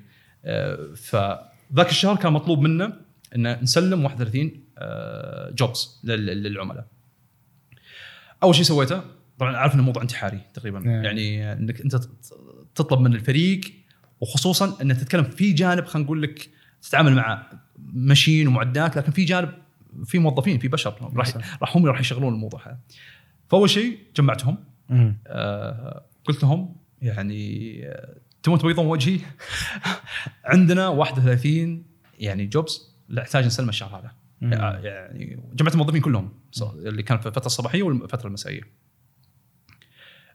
وبشكل يومي حطيت ورقة كم حنا خلصنا يعني. وهذا يرجع الموضوع الوضوح، الوضوح بالهدف وشوف إن الفريق قاعد ينجز يعني. معنا شيء بسيط يعني، الشيء اللي كنت أسويه أطبع بشكل يومي ورقة مكتوب وصلنا من واحد وثلاثين وصلنا ثمانية وعشرين والله. ثاني يوم وصلنا أنا تحمست وصل ستة وعشرين وحط كذا السهم اللي دام يعني، لكن ما تشوف أثرها أن حتى الناس يصورون لي يعني بالليل يصور لي يقول خلاص خلصنا خلصنا جبين مو تصير ثلاثة وعشرين وفي يوم تأخرت هم تحمسوا قالوا لا ليش ما طبعتها تراك نسيت. ف طبعا هذا كيف كان أو ما تم إلا في رصيد أتوقع إلا في رصيد طبعا بعد توفيق رب العالمين أولا إنه في رصيد الحمد لله من التعامل الجيد وال وخلي أقول لك التقدير اللي صار خلال خلال خلال سنة كاملة بحيث إنه فعلاً شفته في أخ في بس إيه كيف سويت؟ هل كان في أوفر تايم يعني في كان موظفين يشتغلوا وقت أطول؟ هل فقط زيادة إنتاجية؟ طبيعي طبيعي يعني في موظفين كان وقتها اللي ما كان يداوم أوفر تايم آه. لأن في النهاية أوفر تايم ما هو ما هو إجباري، ما كان يداوم أوفر تايم داوم أوفر تايم في هذاك الوقت م. وسواء ساعتين زيادة بعد الدوام لأن نتكلم عمل عشر ساعات فكان ساعة يكمل اثنا عشر ساعة أو يجي كل ويكند يعني. حتى بعضهم يقول أنا أنا والله أنا بشكل أسبوعي أنا عندي اجتماع مع مع العائلة أنا والله تركته بس عشان نحقق الهدف اللي حنا حطيناه والله إلا غدا الجمعة. شوف أنا ممكن تأخذني في أي وقت أيه. إلا غدا الجمعة لا إن شاء الله تعال معي من خليك تجي إن شاء الله الجمعة. حققت الهدف الحمد لله آه. ف... كان أتوقع في لحظة كذا لطيفة أذكرها في تسعة وعشرين ديسمبر ألفين وثمانية عشر الحمد لله وصلنا صفر. فحتى رسلت يعني واحد وسبعين موظف واحد واحد بالواتساب آه يعني باسمه وشكر له آه. وطبعا على حسب كل واحد أداءه يعني فعلا شكرته. وكان في بعض يعني خلينا نقول لك المكافآت والتقييم برضو لها لها آه يعني آه لها دور أساسي، لكن خليني أقول لك آه فعلا الجميع بدون استثناء يعني تم شكرهم وقت ذاك الوقت. أربع سنوات في جي إي إيه آه سنت تقريبا أربع سنوات. أربع, أربع سنوات. سنوات وأنت مبسوط ما شاء الله جالس تترقى وفي إنجازات وتصحى خمسة ونص كويس لا خمسة ونص بالبداية عشان ما عشان ما يشوفون إنك يقول لا أنت بعد البداية قمت قمت جينا سبعة ثمانية والله يعطوني خمسة ونص أنا ما أصحت بعد. وفي الأمور كويسة يعني شركة كبيرة وأنت ترقيت وتوقع لو جلست كمان سنوات إضافية في سلم وظيفي ممكن تصعده. إيش اللي يخليك وقتها تقدم خلينا نقول استقالة يمكن وتروح لشركة تعتبر نوعا ما مقارنة بجي إي شركة صغيرة آه اللي هي هانجرستيشن كان تقريبا لها ستة سبع سنوات أتوقع. هي هانجرستيشن تأسست في ألفين واثناشر في ألفين وثمانية عشر وحسين وخمسين جميل آه. فعندي فضول إيش اللي خلاك تسيب جي إي وتروح لهانجرستيشن آه. طيب آه هذيك الفترة اللي أذكرها في ألفين ومع بداية ألفين أو نهاية ألفين وسبعة عشر إلى إلى وقت قريب آه آه صار كذا شايفنا في تركيز كثير على التطبيقات آه، كريم، أوبر، آه، هانجرستيشن، آه، أمازون اللي كان قبل اسمها سوق دوت كوم ومركزين على موضوع النمو وتوسع بشكل عالي، بالإضافة لتطبيقات يعني سواء سعودية ولا خارجية صار لها تواجد في السعودية ومركزين على نمو عالي. فأنا شايف أن في توجه على الإي كوميرس أو اللي هو التجارة الإلكترونية يعني بشكل عام. وكان عندي خل أقول لك يعني شغف أني في النهاية يكون عندي تطبيق أديره، يعني أسوي تطبيق وأديره، لكن ودي أتعلم الصنعة، ودي أتعلم المطبخ إيش إيش يعني سواء هانجرستيشن ولا غيره إيش إيش إيش قاعد يسوون أوكي عشان يطلعون بال يعني بالتوسع هذا وبالنجاح هذا. بالإضافة كان يعني أنا خل أقول لك خلفيتي كاملة خلال أول أربع سنوات في في العمليات في الأوبريشن. فجت فرصة في كريم وهانجرستيشن كلهم في في كمدير أوبريشن، لكن فضلت صراحة أكمل في هانجرستيشن. ما أدري والله ليش، تسألني الحين ليش، بس سبحان الله يعني كنت استخرت، مع أن الوالد يعني أذكر زعل زعل بشكل كبير إني أصلاً تركت جي إي. قال أنت بتضيع نفسك، أنت أنت أنت جي إي شركة عالمية في النهاية تروح تطبيق. أوكي قال على قطب روح روح كريم يعني يوم أقتنع بالفكرة قال روح كريم. ف شفت ان الفرصه هناك بتكون أك... يعني خل اقول لك ال... ال... ال... الامكانيه والبوتنشال عالي في في في هانجرستيشن. آه... معناه كريم وقتها كانت اكبر بك... يعني يعني سواء عدد طلبات ال... لان كل التطبيقات تقاس بعدد طلبات. آه... هذا هو اكثر من مثل موضوع ربحيه و واستمرار و... تقريبا اي ال... دائما يشوفون كم عدد طلبات التطبيق، هذا هو اللي يقاس فيه حجم ال... حجم التطبيق. وكان وقتها هانجرستيشن تو واصل مئة ألف طلب يعني، وحقين تطبيقات عارفين مئة ألف طلب ما هي سهلة كيف. فشايف في الطلب كإجمالي ولا في السنة؟ في اليوم في اليوم مئة ألف يتم حلو. توصيل مئة ألف طلب في اليوم حلو. وهذا أذكر أعلن يعني حتى في تغريدة مشهورة للمؤسس هانجرستيشن إبراهيم الجاسم في في نهاية ألفين وثمانية عشر تم تحقيق مئة ألف طلب مئة ألف طلب أو تم توصيل مئة ألف طلب ومكملين إن شاء الله أكثر. فحمسني موضوع إن أنت كنت قبل التغريدة أو بعد التغريدة؟ إيش أنا بعد تغريدة بعد تغريدة فحمسي موضوع إن الشركة قاعد تنمو بشكل كبير وحاب أكون جزء من من الفريق هذا اللي اللي شغال على موضوع التوسع. وبالإضافة زي ما قلت لك ودي أشوف المطبخ هذا مطبخ تطبيقات إيش إيش قاعد يصير فيه، بحيث إنه فعلًا يعطيني الخبرة إنه لو بيصير في في البزنس الخاص فيني، بحيث إنه بصير عارف إيش إيش إيش إيش إيش اللي قاعد يصير يعني بشكل داخلي وكيف تعاملهم مع المتغيرات. آه يعني أتوقع حاب أعرف آه إيش الفرق بين إن أنت تكون مدير تشغيل في جي إي في شركة عملائها خلينا نقول أرامكو سابك وفي تسعة وعشرين آه قطعة أو أو إيش كنت تسموها القصر باين. أيوة خلال الشهر أنت هنا تقريبا في مئة ألف طلب خلال اليوم. م. الأوبريشن هنا أو التشغيل هنا غير التشغيل هنا. م. إيش أبرز الفروقات بين التشغيل في جي إي وهانجرستيشن؟ طيب أول شيء ال ال ال زي ما قلت فكرة العميل، أنت م. هناك تتعامل يسمونها البي تو بي، أنت تتعامل أنت كشركة تتعامل مع شركات. الآن لا، أنت تتعامل أنت كشركة تتعامل مع أفراد اللي هو بي تو سي، ومعروف يعني البي تو سي أو العميل ال أو الفرد يعتبر مزعج أكثر من الشركة، لأن الشركة ممكن بعلاقات معينة، ممكن توضيح معين، ممكن حتى لو صار في مثل بعض الأخطاء أو بعض التأخير في في يعني خلينا نقول لك يفهمون الموضوع. لكن عميل جوعان وأنت وطالب من ماكدونالدز وتأخرت عليه يعني أكثر من ساعة وجاء بارد، إيه ف يعني بالنسبة له أنت أنت سويت يومه. أوكي. أنت أنت رفعت ضغطه. أوكي. بالذات البطاطس لما تيجي باردة لا وإذا نسيناها هذه هذه مشكلة. فهنا زي ما قلت التشغيل يختلف بشكل كبير عن تشغيلك لمعدات أو أو قطع في في الغاز توربين، وعميلك في النهاية يعني شركات. هنا تعامل مع عميل فرد، هو مجتمع مع أهله، هو مجتمع مع مع أصحابه ويستند الطلب. أتوقع حتى القطاع مختلف، يعني قطاع المطاعم أو توصيل المطاعم قطاع ليه تحديات مختلفة. م. طبعا التحدي الأساسي أنك أنت تسوي كنترول أو يسمونه كنترول الانكنترولبل، تتحكم بأشياء ما هي ما هي قابلة للتحكم أو ما قاعد تتحكم فيها.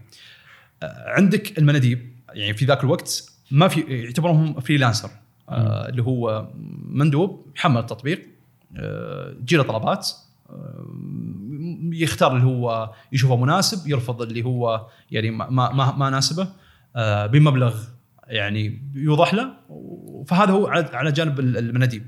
وفي جانب مطاعم، يعني مطاعم ما كان هذاك الوقت ما في أي دافع المطاعم إنه والله تشتغل معك ممكن خاص تفصل الطابعة خاص وتوقف الخدمة عن يعني اليوم اتفقت معاك أسبوع إيه وأسبوع لا، إيه لأي سبب أنا ممكن ألغي إيه. وممكن خلي أقول لك تجي مع ضغط الطلبات يقولك لا خاص طلبات اللي جاية مثلا عن طريق هانجرستيشن ولا التطبيقات أنا أخليها أجنب على جنب، أنا عميل اللي جاني هذا أعطيه أولوية أكثر لأن هذا جاني أوكي. بالإضافة طبعا إنك تبي تبي وفي جانب تسويقي كبير للعملاء. أنت قاعد طالع في الشوارع، طالع في السوشيال ميديا إن حنا تطبيق توصيل طلبات، نوصل لك الوقت، نوصل لك بشكل سريع، نوصل لك بجودة عالية. في النهاية أنت تتحكم زي ما قلت أو أو أو عنصرين أساسيين اللي هو مندوب المطعم أنت ما قاعد تتحكم فيهم. فخلنا نقول لك كثير من التحديات تواجه التطبيقات تختلف عن أي شركة. الشركة دائما دائما تحاول تحفز موظفينها، لا إنها تحاول تحفز المناديب، مم. تحاول تحفز المطاعم، بالإضافة يعني تحفز وتحاول تستحوذ على العملاء عشان تضمن استمراريتها. فتحدي فيها ما هو ما هو سهل. يعني خل أقول لك بعد آه بعد تجربة هانجرستيشن يعني آه تقريبا هي سنتين آه كنسلت فكرة إني أفتح تطبيق. يعني آه الموضوع ما هو مثل ما الناس آه يعني آه تفهم أو أو يعني تستوعب إنه موضوع جيب مبرمج سوي تطبيق وخلاص وكم من دعاية وبروموشن في في تويتر ويصير الناس تحمل التطبيق. لا في في جانب تشغيلي مرعب. طبعا انت بديت كمدير تشغيل آه وفي القطاع هذا الجديد المختلف اللي اعطتنا تحدياته، فكيف كانت البداية؟ طبعا بديت معهم في بداية ألفين وتسعة عشر آه ك كمدير آه تشغيل. طبعا التشغيل زي ما قلت لك يختلف بشكل كامل عن التشغيل في في المصنع. فكان التشغيل تتأكد المطاعم شغالة، المطاعم صار لها يسمونها الأونبوردينج، إن المطاعم بعد ما بعد ما فريق المبيعات يتم توقيع مع المطعم إن كيف المطعم يكون شكله في التطبيق، ويكون إذا طالع في عرض معين ولا أوفرز للعملاء سواء كان خصم ولا توصيل مجاني كيف متى يتم هذا في التطبيق. هذا مختص بالتصيل جهة المطاعم، أتوقع فيه تشغيل لأكثر من حاجة. إيه بس هذا هو خلي أقول لك لأنه عندك فريق اللي يسمونه البرودكت والتك هم الاي تي هم يعني خلينا نقول البرمجه فانه يعطيك يعطيك على قولتهم التمبلت اذا تقدر تسميه. في النهايه انت كتشغيل انت تشتغل تاكد ان المطعم موجود، تاكد ان الاوفر والعرض تم تفعيله، تتاكد ان في برضو طبعات تتوزع للمطعم للمطاعم بعد توقيع العقد لان المطعم كيف توصل الطلبات عن طريق الطبعات. وخمسة وعشرين ألف مطعم تقريبا خمسة وعشرين ألف مطعم الآن، بس وقتها كان يعني ممكن ستة عشر ألف مطعم وقتها يعني عدد أي عدد كبير. فتأكد إنها والله شغالة. فهنا كان الجانب التشغيلي. آه بعد ثلاثة شهور صار كذا في تغيير كبير في في, في الإدارة. آه ووقتها كان فكان هذا التشغيل آه ما كان فيه آه قسم لوجستيك أو ما كان فيه قسم يسمونه اللي هو الخاص بالمناديب. كان هانجرستيشن وقتها مسوي له اوت سورس، يعني في شركه ثانيه ماسكه موضوع التوصيل. فمع التغيير الاداري قررت الشركه الموضوع انه لا خلاص الان نحتاج ان هو العصب تبع البزنس او عصب الشركه ان يكون عندنا لوجستيك. فقررت انه يصير في فريق او قسم لوجستيك في هانجرستيشن في ذاك الوقت. هذا بعد ما جيت ثلاث شهور. طبعا بحكم اني كنت موجود اوريدي وقتها في هانجرستيشن ثلاث شهور طبعا الخبرات تعتبر يعني خلينا نقول اللي عارف التطبيقات السنه ثلاث سنوات والشهر خلينا نقول مثل ستة شهور إلى سبعة شهور بحكم ان تغييرات جدا عاليه وتسمى الليرنينج كيرف. ثلاث شهور تعتبر فتره ثمينه يعني مقدره للشركه. إيه يعني عمر الشركه اصلا كم سنه؟ تتكلم على ست سنوات وقتها. فاذكر كلمنا فيها الرئيس التنفيذي الله يرحمه يوسف عبدالعزيز. هو كان مع التغيير الإداري كان منتقل من رئيس تنفيذي في كارج تطبيق المعروف وقتها إلى هانجرستيشن. فقال لي إن إحنا نبي نفتح قسم اللوجستيك ونبيك أنت تدير القسم كهيد لوجستيك كمدير إدارة اللوجستيك. فوحنا بندعمك وقتها باللي تحتاجه وفي عندنا فريق يعني ممكن يسهل لك الموضوع، بس أنت هذا عصب البزنس محتاج إنك أوه. تمشي فيه كأنك بتفتح شركة جديدة يعني. إيه يعني أذكر أول ما يلا قالوا لي خلاص حط هذا ستراكشر او الهيكله هيكله القسم بنعطيك اياه ونشوف ان هذا مناسب. ابدا مرحله التوظيف، ابدا مرحله انك تجيب مناديب. فكنا فعلا كنا بادين بشكل يعني من الصفر.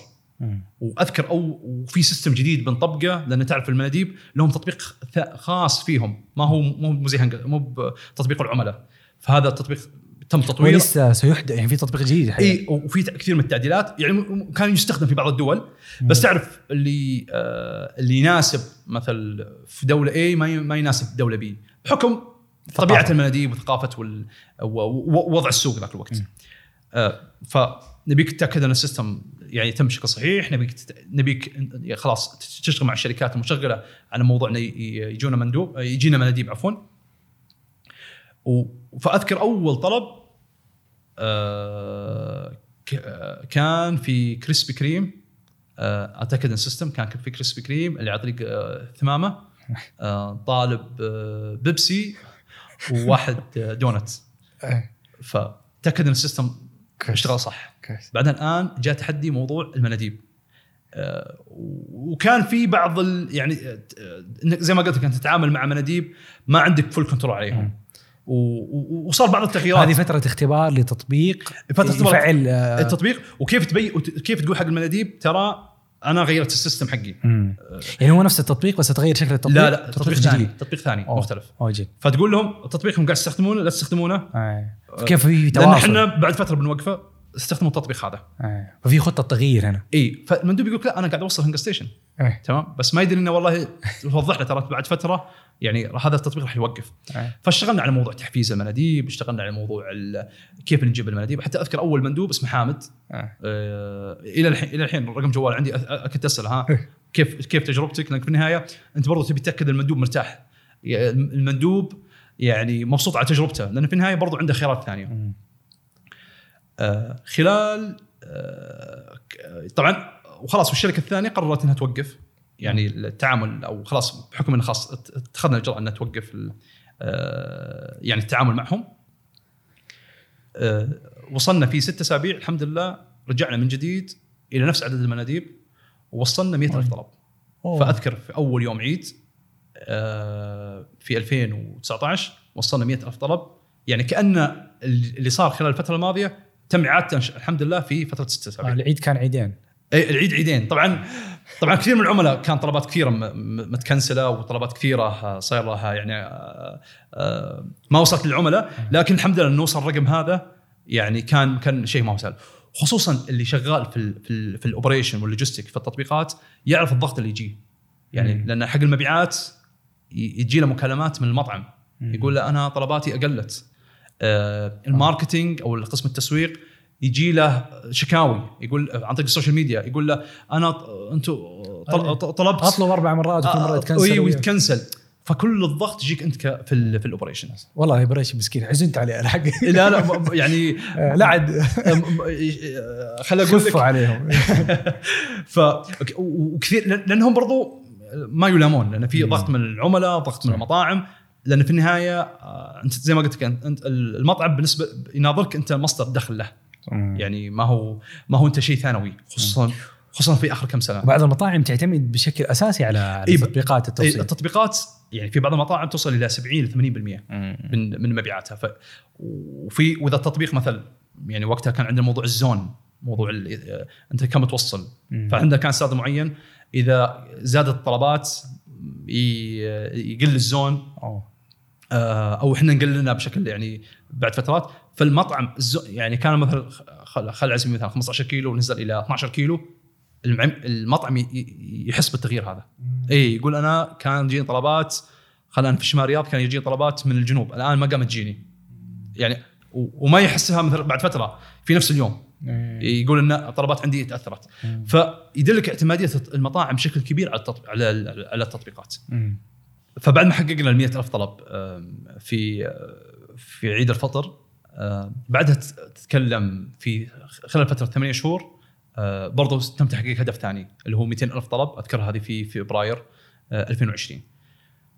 طبعا وقتها الشركة كلها مداومة، يعني أذكر الساعة اثنين بالليل كلنا محتفلين إن حققنا مئتين ألف طلب.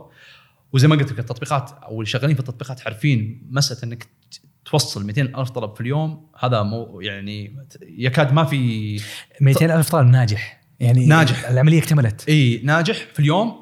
هذه قد يكون هانجرستيشن هو الوحيد أوه. فيها أوه. وفترة بسيطة بين مية ألف وبين مئتين ألف, يعني الأرقام تتدبل في التطبيقات إيه. بشكل سريع, وهذا ميزة آه يعني خلينا نقول قطاع ال ال ال أو التجارة الإلكترونية أو الإي كوميرس آه أو توصيل سواء الركاب ولا الطلبات, آه المضاعفة فيها بشكل جدا عالي, ودائما خلينا نقول الخطة السنوية إذا تنحط دائما يكون متطلب نمو أكثر من مية بالمية. يعني في كثير قطاعات لا, اذا اذا جاء في نمو ثلاثين بالمية فمعناته هذا رقم قياسي, لا النمو في التطبيقات مية بالمية هذا شيء طبيعي. عشان كذا في وظيفه او اتوقع او خط اللي هو مخترق النمو او اختراق النمو, دائما نسمع تطبيقات موضوع يسموه الجروث هاكر اي, وفي قسم يعني قسم مختص بالجروث, قسم مختص على موضوع انه كيف يحط الخطه الاستراتيجيه للتطبيق على موضوع النمو, فهو يربط لك التشغيل بالماليه بال بالمبيعات بالماركتينج, وفي تاكد لك والله الشركه ماشيه المنظومه كلها تقدر تحقق هذا الهدف اي. فهذا جميل. اختصاص قسم الجروث, ممكن بعض الشركات يسمونه على يكون مسمى قسم الاستراتيجي, وفي كثير من الشركات يسمونه قسم قسم النمو, بس برضه ساعه اثنين احتفاليه, يعني انت تصحى خمسة ونص صباح في جي جي لا تغير خلاص خلاص خلاص وتسهر في هانجرستيشن الساعه اثنين لا تغير. طبعا هي كل مرحله لها طبيعتها, لكن خلي اقول لك فكان موضوع من كثر ما هو يعني بالنسبة لنا إنجاز إنه كان كل الشركة موجودة فيه. مم. الآن ممكن ما شاء الله يعني هنقصش وصل ثلاثمية ألف طلب, ممكن التيم كله نايم الساعة إحدى عشر عادي يعني, ف فما يتطلب خل أقول لك المجهود والضغط زي ذاك الوقت. بس تعرف إنه كان أول رقم يتطلب التركيز كامل, ما مدى احتفلنا بالرقم أقل من شهر جت جائحة كورونا. مم. نتكلم في في مارتش ألفين وعشرين بدأ الكلام إنه والله بداية مارتش بدأ الكلام إنه موضوع إنه كورونا جاية, وأذكر قبل الحجر بأسبوع أو قبل ما خلاص موضوع إنه منع التجول, صرت نائب رئيس للعمليات واللوجستيك في في هانجرستيشن, فتوني حاط الخطة. طبعًا وقتها كنت مسؤول عن ثلاث أقسام, قسم اللوجستيك, قسم الخدمة العملاء اللي هو يسمونه الكول سنتر, والقسم الثالث اللي هو قسم يسمونه Onboarding للمطاعم اللي هو فندر أوبريشن, دخول المطاعم والعروض المطاعم اللي تصير في التطبيق. فقسم اللوجستيك كان معي, فهذا قسمين ما كانوا كانوا بالنسبة لي يعني قسمين جدد توهم بتصير تحت إدارتي, فبسم الله تونا حاطين خطط ونشتغل ونجمع مع الفريق, لا يلا جاء جائحة كورونا آه كل شيء تغير. يعني ما ما ما في موضوع انك لا تشوف استراتيجي, لا انت تبي تاكد انك توصل اليوم, تبي تاكد ان يعني نرد على العملاء يعني بشكل يومي, يعني ما شكوى العميل ما قاعد ما تستنى اكثر من من من يوم.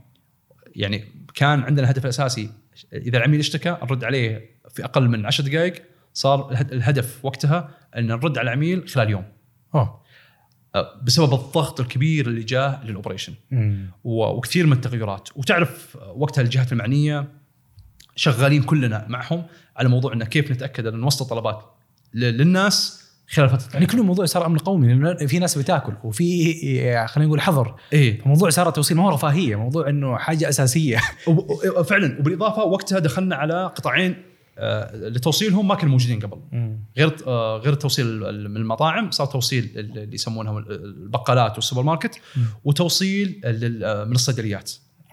فهذا هذا كنا احنا شغالين قبلها كيف نتاكد. الان لا خلاص في يوم ركب جهازك انت في سوبر ماركت وتاكد انك قاعد توصل. طب طبعا الناس تتوقع انه خلاص بيروح مندوب بيقضي بيقضي الطلب يعني خلال ساعه وبيوصل, تكتشف الموضوع ما هو سهل. يعني لأن في النهاية المندوب بيدخل سوبر ماركت أتكلم على خمسة آلاف ستة آلاف يعني آه لا هذا مساحة السوبر ماركت كان تتكلم على مع الهبز الكبار. وأذكر في أول طلبات كان فريق عندي هو يجهزها يعني في في هانجرستيشن, ف تتكلم بمعدل ساعة ونص إلى ساعتين لتجهيز طلب واحد. مم. بتمر على قسم المكرونة تأخذ مكرونة, بعدين بتمر على الرز, بعدين تأخذ بطاطس, بنتأكد إنه والله المنتجات هذه يعني متوفرة. هذا ما هو متوفر كلم العميل، العميل لا يقول لك لا تجيب لي بالشوكولات، جيب لي بالبستاشيو. فعملية ما هي سهلة يعني، ما هي أبدا أبدا يعني. دخلنا قطاع ثاني في فترة كورونا بس عشان موضوع إنه يعني جانا توجيهات الموضوع إنه أنتم معتمدين عليكم بشكل جدا كبير يعني في في في, في قطاع التوصيل، فسووا سووا اللي عليكم بحيث الناس تاكل يعني، خليني أقول لك، أو تجيها طلباتها. فهو غير الموضوع إنه في تحدي، إنه في جانب إنه والله تبي تكون عندك دور مساهمة ولو جزء بسيط من تقومه فيه المملكة ذاك الوقت. وهذا كان على قولك الدافع الأساسي للشباب، إنه في ناس والله قاعد تطلب في بيوتها والناس قاعد بالحجر، ووقت يعني وقتها المرض ما كان واضح يعني، حتى في كلام كان يطلع الناس إنه بينتقر بالجو إيه آه الحالات قاعدة تزيد وقتها، آه بعضهم كان يغسل الأكياس أو يرميها إيه وجونتيات، وكان آه كانت التطبيقات كلها تحت مظلة هيئة الاتصالات وتقنية المعلومات، وكانت كان هو هي الجهة المشرعة بالإضافة للتعاون مع هيئة النقل، آه وزارة التجارة، وزارة طبعا الاتصالات.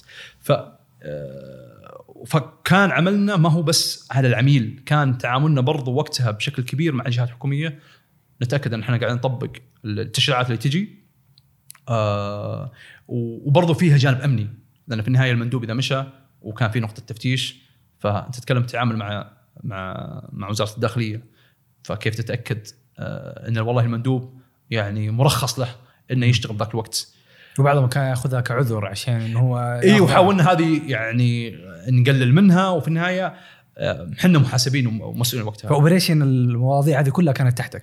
أي كان هذه كلها تحت قسم الأوبريشن واللوجستيك، اللي صرت وقتها نائب رئيس، كنت وقتها كنت ماسك بس اللوجستيك، الآن لا صرت ماسك الأوبريشن كامل. يمكن أكثر يعني في يوم جانا موضوع إنه خلاص شغالين سدايا على على تطبيق توكلنا، وشغلنا على تطويره، يبي له تقريبا فتره بسيطه على انه يطلع ويصير المناديب كلهم تصريح آه عن طريق توكلنا، لكن قبلها نبي نفعل موضوع التصريح الورقيه كحل مؤقت وقتها. طبعا التصريح الورقي تعطيه المندوب يكون مدته تقريبا اسبوع، آه وكان عندنا وقتها فوق ثمانية وعشرين ألف مندوب، والتصريح لازم يختم من هيئه الاتصالات، وبعدها يختم من الشرطه، وبعدين تعطيه المندوب. فمتخيل انك تطبع ثمانية وعشرين ألف ورقه وتوديها لهيئه الاتصالات تختمها، بعدين توديها مركز الشرطه يختمونها، وبعدين توزعها على ثمانية وعشرين ألف مندوب في المملكه، في تقريبا وقتها في حوالي ستين مدينه. آه يمكن لو قلت لي في حياتي اكثر يوم ما نمت فيه في يعني ذاك الوقت، يعني في يوم يوم يوم جانا القرار، وفي بعض التطبيقات وقفت، يعني في تطبيقات وقفت مده اسبوع معروفه، احنا اتفقنا كلنا قلنا حنا إن شاء الله ما نوقف ولا يوم. فقبل قبل القرار هذا أنت متخيل كنا محتفلين قبلها بشهر إن وصلنا مئتين ألف طلب، تفتح السيستم عندنا حنا موصلين عشرين ألف طلب. أوه. عشان خلاص إن المناديب غير مسموح لهم يطلعون إلا بتصريح، مم. والتصريح ولازم يكون عنده تصريح ورقي بحيث إنه ما يواجه أي مشاكل مع مع الجهات الأمنية. أذكر وقتها كل الفريق في الشركة من يوم جاء القرار الساعة واحدة بالليل إلين العصر تقريبا، وحتى يوم رجعت البيت خلاص طبعا الأوراق الحين واحد بوديها لهيئة الصلاة على موضوع أنه تختم. أسألت الرئيس التنفيذي قلت له عن إذنك بنام، لأن فعلا كنت إذا بنام يعني لدرجة أن التحديثات بشكل جدا سريع، فإذا واحد بينام يطول شيء يعني كأننا ماسكين علاقتهم دولية. آه أنا بنام، أنا صاير ثلاثة وثلاثين ساعة ما نمت. أوه. إيه هذا أطول فت أطول وقت في حياتي ما قد نمت فيه. أوه. فالحمد لله بعد ختموها هاي الصلاة، راحت مركز الشرطة وخلاص، وتم توزيعها في يعني في ستين مدينة في المملكة. فالحمد لله تشوف من السيستم الرياض بدأت توصل، المنطقة الشرقية بدأت توصل، جدة بدأت توصل، أبها بدأت توصل، المناطق الشمالية بدأت خاص، بدأ بدأ المندوب يستلمون تصريحهم وبدأ يشتغلون التطبيق وبدأ يستلمون طلبات ويوصلون للناس. فبعدها التصريح هذا زي ما قلت لك استمر مدة أسبوع، بعدها تم تفعيل تطبيق توكلنا، وزي ما قلت لك التغييرات وتعاملنا وقتها مع أكثر من جهة. آه، نحتاج نربط مع هيئة اتصالات، نحتاج نربط مع سدايا، آه، في كثير من الشغلات. وعارفين حقين الجماعة السوفت وير انجينيرنج ولا حقين التكنولوجي، آه، التغييرات في التطبيق ما هو سهل، ما, ما هو كن فيكون، هذا ياخذ وقت سيرشنج، لكن وقتها اي تغيير يصير في يومين ثلاث ايام. بعد ما انتهى الحمد لله وقت الحجر، آه، وخاص وبدت ترجع الحياة. احنا نتكلم في شهر ستة ألفين وعشرين، اكتشفنا مستوى الكفاءة عندنا في في هانجرستيشن ارتفع بشكل جدا عالي. الكفاءة من ناحية وقت التوصيل، من ناحية عدد المناديب، لأن برضو التحدي خلينا نقول قبل كورونا كان عندنا تحدي على موضوع التزام المناديب. المندوب كيف نخليه والله ملتزم زي ما قلت كانت ما عندك أي شيء. الآن لا، فترة كورونا تأكدت المندوب صار هو هو يعني حاب يشتغل معك ولا حاب انه والله يرفض طلبات ولا، فمستوى الالتزام بشكل عام ارتفع كثير عند المناديب. آه، وبرضو من, من ناحيه تقنيه سواء تطبيق المناديب ولا تطبيق العملاء تحسن بشكل جدا كبير آه في في فتره كورونا. فجاء تقريبا شهر ستة، آه، بدات الارقام تصير احسن من اول، سواء من ناحيه الطلب عدد الطلبات، وبرضو آه من ناحيه تشغيليه، يعني المستهدفات اللي حاطينها وقتها نحققها في السنه الجايه ألفين وواحد وعشرين حققناها في آه في آه في ألفين وعشرين آه يعني مباشره.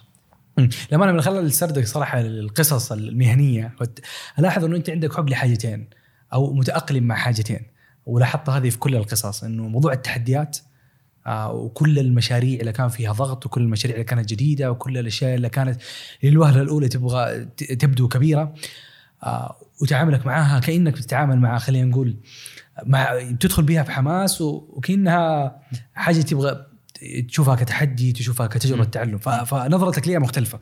الحاجة الثانية تأقلمك وتقبلك للكرف. ثلاثة وثلاثين ساعة دي ذا ذا رقم بصراحة لا لا رقم مو سهل. فطبعا هو عشان بس ما يصير في تضليل، هو يوم واحد يوم في يوم واحد ما في ثلاثة ساعة، بس مو مو طبيعي إن بس برضو يعني في الأخير إن إنه العمل أولوية، تيجي ظروف أنا مستعد، لا أنا عندي تارجت أبغى أسويه، سواء في جي إي لما في شهر قالوا بنرفع من ثمانية وعشرين قطعة إلى واحد وثلاثين قطعة، وأخذت كل خلينا نقول الاستعدادات والخطوات عشان تحقق الهدف هذا. م. في كورونا لما في ثمانية وكم ثمانية وعشرين ألف آه مندوب مندوب لازم يوصل له. فليش أنت بتتعامل مع المواضيع هذه خلينا نقول بالروح هذه، أو إيش اللي خل نجحك كمان في في آه فيها؟ طبعا اعتقد خلوا الجامعه كان لها يعني كان لها دور دور كبير على الموضوع، ان دائما ترفع البار ودائما ترفع سقف التوقعات. لكن صار خلي اقول لك جزء من من من طبيعتي وجزء من اللايف ستايل اللي امشي فيه، بحيث انه لو صار الموضوع ما في تحدي كذا ما ما انتج، يعني ما ما هو شيء خلي اقول لك دافعيه فعلا انك فعلا تتساهم وتضيف وتضيف وتشعر ان تغيير هذه التغييرات هذه قاعده تصير. فاتوقع صار اسلوب حياه اكثر من الموضوع انه والله حبي للكرف وحبي للامور هذه، والشغلات هذه جت ترى ما هو ما كنت اسعى لها، يعني هي جت، يعني ما حد كان يبي يعني لا سمح الله تجي جائحه كورونا، ما حد كان يعني وقت ذاك الوقت التغيير السريع على موضوع ان اللوجستيك لازم يصير عندكم ولازم تجيبون يعني آلاف المناديب اللي كنا شغالين معهم مع شركة. أه. الآن صار تحت تحت إدارتنا في في الوقت القياسي هذا. جميل. فترة هانجرستيشن كانت جدا مثيرة، آه خلينا نقول كان في نمو في فترة بسيطة على مستوى الشركة وعلى مستواك الشخصي، يعني كانت المبيعات مئة ألف صارت مئتين، وجات فترة كورونا وصار في نمو أعلى، كنت مدير آه خلينا نقول قسم، بعدين صرت مدير التشغيل، بعدين صرت شيف أتوقع نائب الرئيس نائب الرئيس لموضوع التشغيل. فهذا النمو جدا خلينا نقول مثير للاهتمام، لكن اتخذ قرار انه والله هذه مرحله انا ابغى اروح لهاف مليون، وهنا بدات علاقتك مع هاف مليون كمدير تنفيذي. بس حاب اسمع برضو ليش، لانه قرار مو سهل لاي شخص في قصته وحياته المهنيه، ان انا اقول للمرحله هذه والتجربه والمكان شكرا انا اروح لي لمكان ثاني. لانه يمكن سؤال، هل انا اخذت كل اللي ابغاه من هذا المكان ولا في فرص ثانيه حتكون افضل؟ فانت عالجت القرار بطريقه، ودي اسمع قصه الانتقال من هانجرستيشن لهاف مليون. طيب للامانه وقتها ما كان في بالي موضوع اني اطلع من هانجرستيشن، يعني من ناحيه اني فعلا مرتاح أه وقتها، خاص اكتمل يمكن قلت لك يا استلمت او قبلها بسنه ما كان في قسم لوجستيك، الآن صار في في قسم لوجستيك، والحمد لله قدر يوصل فوق مئتين ألف طلب وضاعف خلينا نقول الإنتاجية. آه يعني على أكثر من جانب مرتاح، وخاص وصل في الحياة خلينا أقول لك لايف بالانس، يعني خاص إنه موضوع مستقر بالنسبة لي. آه والتيم برضو صار في دايركتورز، مانجرز، سوبرفايزر يقومون بعملهم ذاك الوقت. لكن أشعر أني دخلت وقتها في شيء اسمه منطقة الراحة، الكومفورت زون. آه وأنا بالنسبة لي عندي آه ميزة آه أنت عندك مشكلة مع الراحة؟ لا لا لا مشكلة مع الراحة، بس أشعر أني دخلتها وقتها. وفي آه مقياسين آه سواء هي هي اللي خلتني خل أقول لك أفكر الموضوع أني أطلع من من جي إي الهانجرستيشن أو من أو من هانجرستيشن إلى هاف مليون. المعيار الأول معيار التعلم، ومعيار ثاني معيار المساهمة واللي هو يسمونه الكونتريبيوشن. التعلم طبعا أي واحد يدخل في أي منظومة جديدة يكون لو خليناها من عشرة التعلم بيكون عشرة من عشرة، والمساهمة صفر من عشرة. مع الوقت بيزيد عندك المساهمة وبتقل عندك التعلم. لا ما زي هذا هو هو هو خلينا نقول لك واحدة من الدوافع الأساسية اللي خلتني أطلع من من جي إي، رغم اني كنت والله فعلا مرتاح وكان خلاص في علاقه ممتازه مع الإدارة مع مع اداره المنشاه وذاك الوقت، ومع برضو مع الفريق. لكن خلاص وصل الموضوع ان المساهمه اكثر من موضوع التعلم. ووقتها يعني خصوصا لسه يعني دون الثلاثين، يعني ففي كثير شغلات حابه اقدمها وحابه اتعلمها. في هانجرستيشن خل اقول لك نفس السكيل جاني وقتها، لكن مرتاح يعني ما حتى فعلا ما كنت أفكر في موضوع إني أطلع. إلين جاني لقاء بيني وبين الأخ بدر راشد المؤسس هاف مليون، وتكلمنا كثير على البزنس، وتكلمنا على وين هاف مليون ممكن ممكن توصل، ووراني بعض الأرقام إن هذا تم تحقيقها خلال الفترة الماضية، وحاب إن البزنس يعني يكبر ويتوسع بشكل أكبر. ف طلب أن يكون رئيس تنفيذي لهاف مليون في نهاية ألفين وعشرين. بالإضافة أن في أكثر من شركة راح يأسسها ذاك الوقت لها علاقة بالعقارات أو لها علاقة في مجال المطاعم والقهاوي، فبرضو تعرف مرحلة التأسيس تحتاج تركيز أكبر. فيحتاج أني يعني علاقتهم هاف مليون أشوف إيش ال إيش التحديات اللي فيها وإيش الجابس، بحيث أن أمسكها كار يعني كرئيس تنفيذي، وأبني أوظف الهيكل الإداري بشكل عام، وتبدأ خطة التوسع. قلت أعطني عشر أيام. بصراحة ما كنت أفكر أبداً موضوع زي ما قلت لك إني إني أطلع من من هانجرستيشن. بعد استخارة شفت أنها قرار يعني خلينا نقول الأصوب، وملت إني أكثر إني إني أمسك إدارة هاف مليون.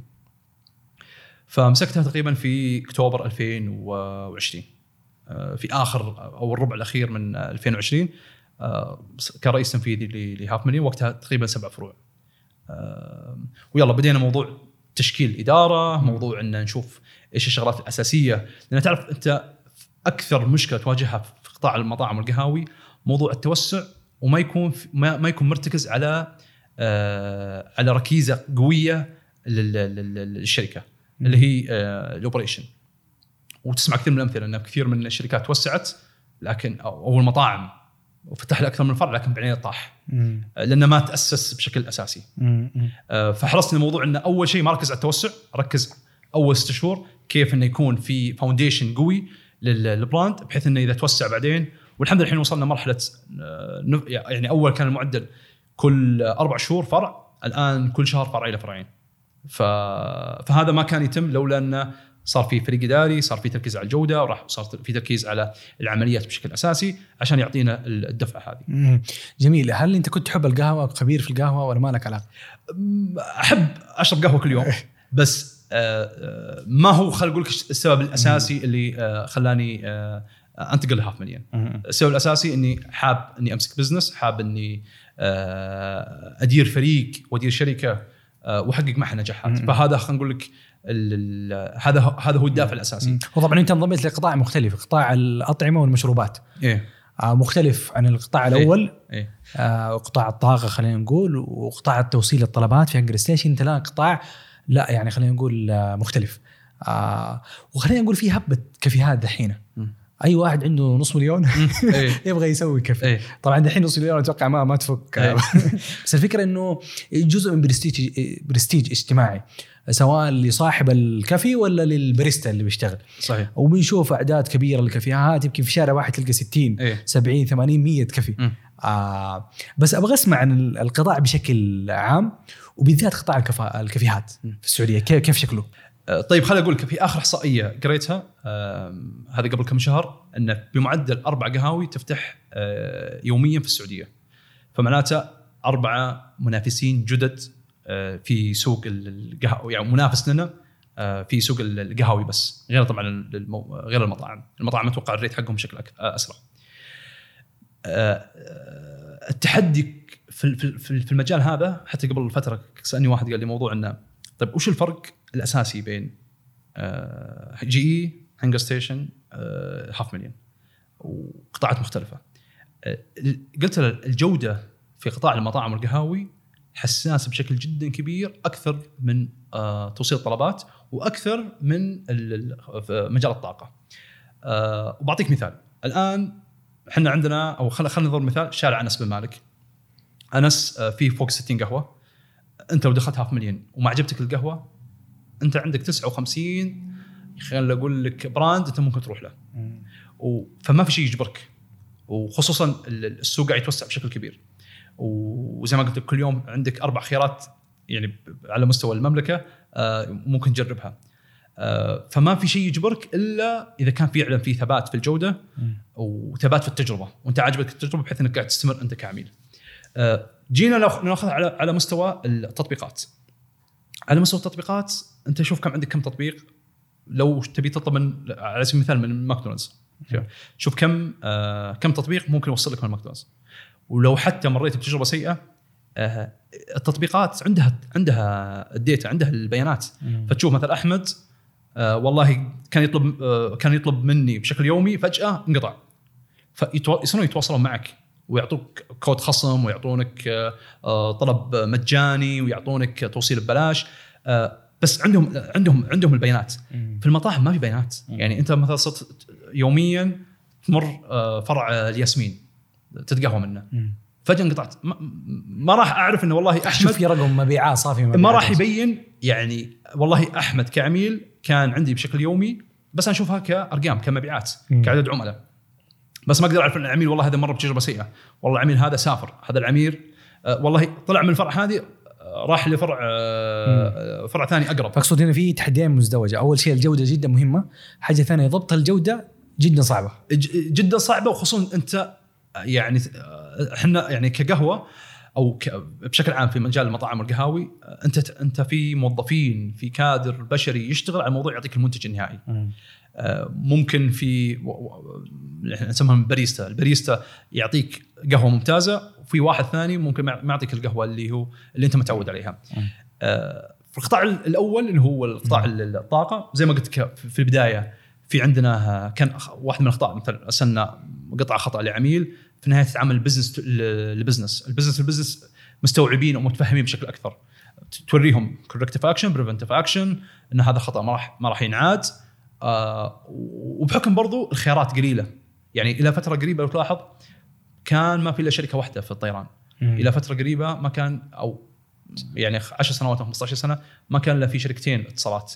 ف فزياده المنافسه تخلي العميل يعني ما ما يجبره يدلع من حقه، خلونا خلونا نعمل. فعشان كذا لو جينا الفاليو او او القيم اللي احنا نقدمها للعميل في هاف مليون هي ثلاث قيم اساسيه. قيمه الج... اللي تخلي هاف مليون متميز عن منافسينه، اي قيمه قيمه السعر، دائما احنا نسينا ان الاسعار تكون متناول الجميع.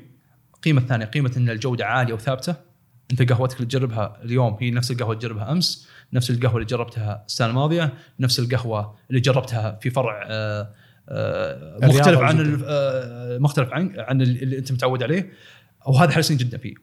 واخر قيمه اللي هو تجربه العميل. وحنا دائما نقول احنا ما احنا ما احنا شركه تبيع قهوه بس، احنا نعطيك تجربه على شكل قهوه، على شكل منتجات احنا نقدمها لك. فحريصين جدا على الموضوع ان تجربه العميل تكون يعني ممتازه ومتكامله، لان خلاص كل يعني لو جيت على على مستوى القهاوي كلنا قاعد نقدم خلينا اقول لك جوده ممتازه اوكي مم. كقهوه جوده ممتازه، لكن مين يقدمها بسعر مناسب؟ مم. مين يقدم تجربه متكامله؟ فهذا هو هنا انت تقول الخيار الوحيد في السوق اللي خلينا نقول حريص على المعايير هذه او يعد بالمعايير هذه هو هاف مليون. طبعا اكيد في منافسين جميل. وكل منافس يشتغل على قيمه مضافه مم. في النهايه يعني في خلينا نقول براند اكس يقدم قيمه مضافه هاف مليون ما قاعد يقدمها مم. او في براند واي يقدم قيمه مضافه ما قاعد يقدمها براند اكس، فهي كلها تعتمد على القيمه المضافه. وعلى اساس اخترتوا قيمتكم انه والله هذه القيمه نبغاها؟ طبعا هي تتاكد على حسب انت كيف تشوفها للعميل. يعني خل اقول لك في في بعض القهاوي تقول انا قيمتي المضافه المكان، انا اعطيك مكان واسع جلسات مريحه تقدر تسوي اجتماعاتك فيه لكن بسعر مرتفع، وفي كثير من العملاء قابلين بال بال بال بالقيمه المضافه هذه بس عارف انه راح يدفع يعني مبلغ اكبر. في بعض البراندات في مجال القهوه لا يقول لك انا انا القيمه المضافه اني منتشر، يعني منتشر في كل مكان، فطالع الصباح راجع من الدوام بالليل تلقاني يعني موجود يعني في كل شارع. في بعضهم القيمه المضافه عنده بعض المنتجات، يعني هو التيست تبع المنتجات ما, ما تلقاها اللي موجودة عنده. آه طبعا انت الان يمكن آه اول كانت تجاربك مختلفه من مدير جوده بعدين مدير تشغيل بعدين برضو خلينا نائب الرئيس للتشغيل والان رئيس تنفيذي. دائما نسمع الرئيس التنفيذي والرئيس التنفيذي ويعني وفي كتب كثير عن موضوع الرئيس التنفيذي.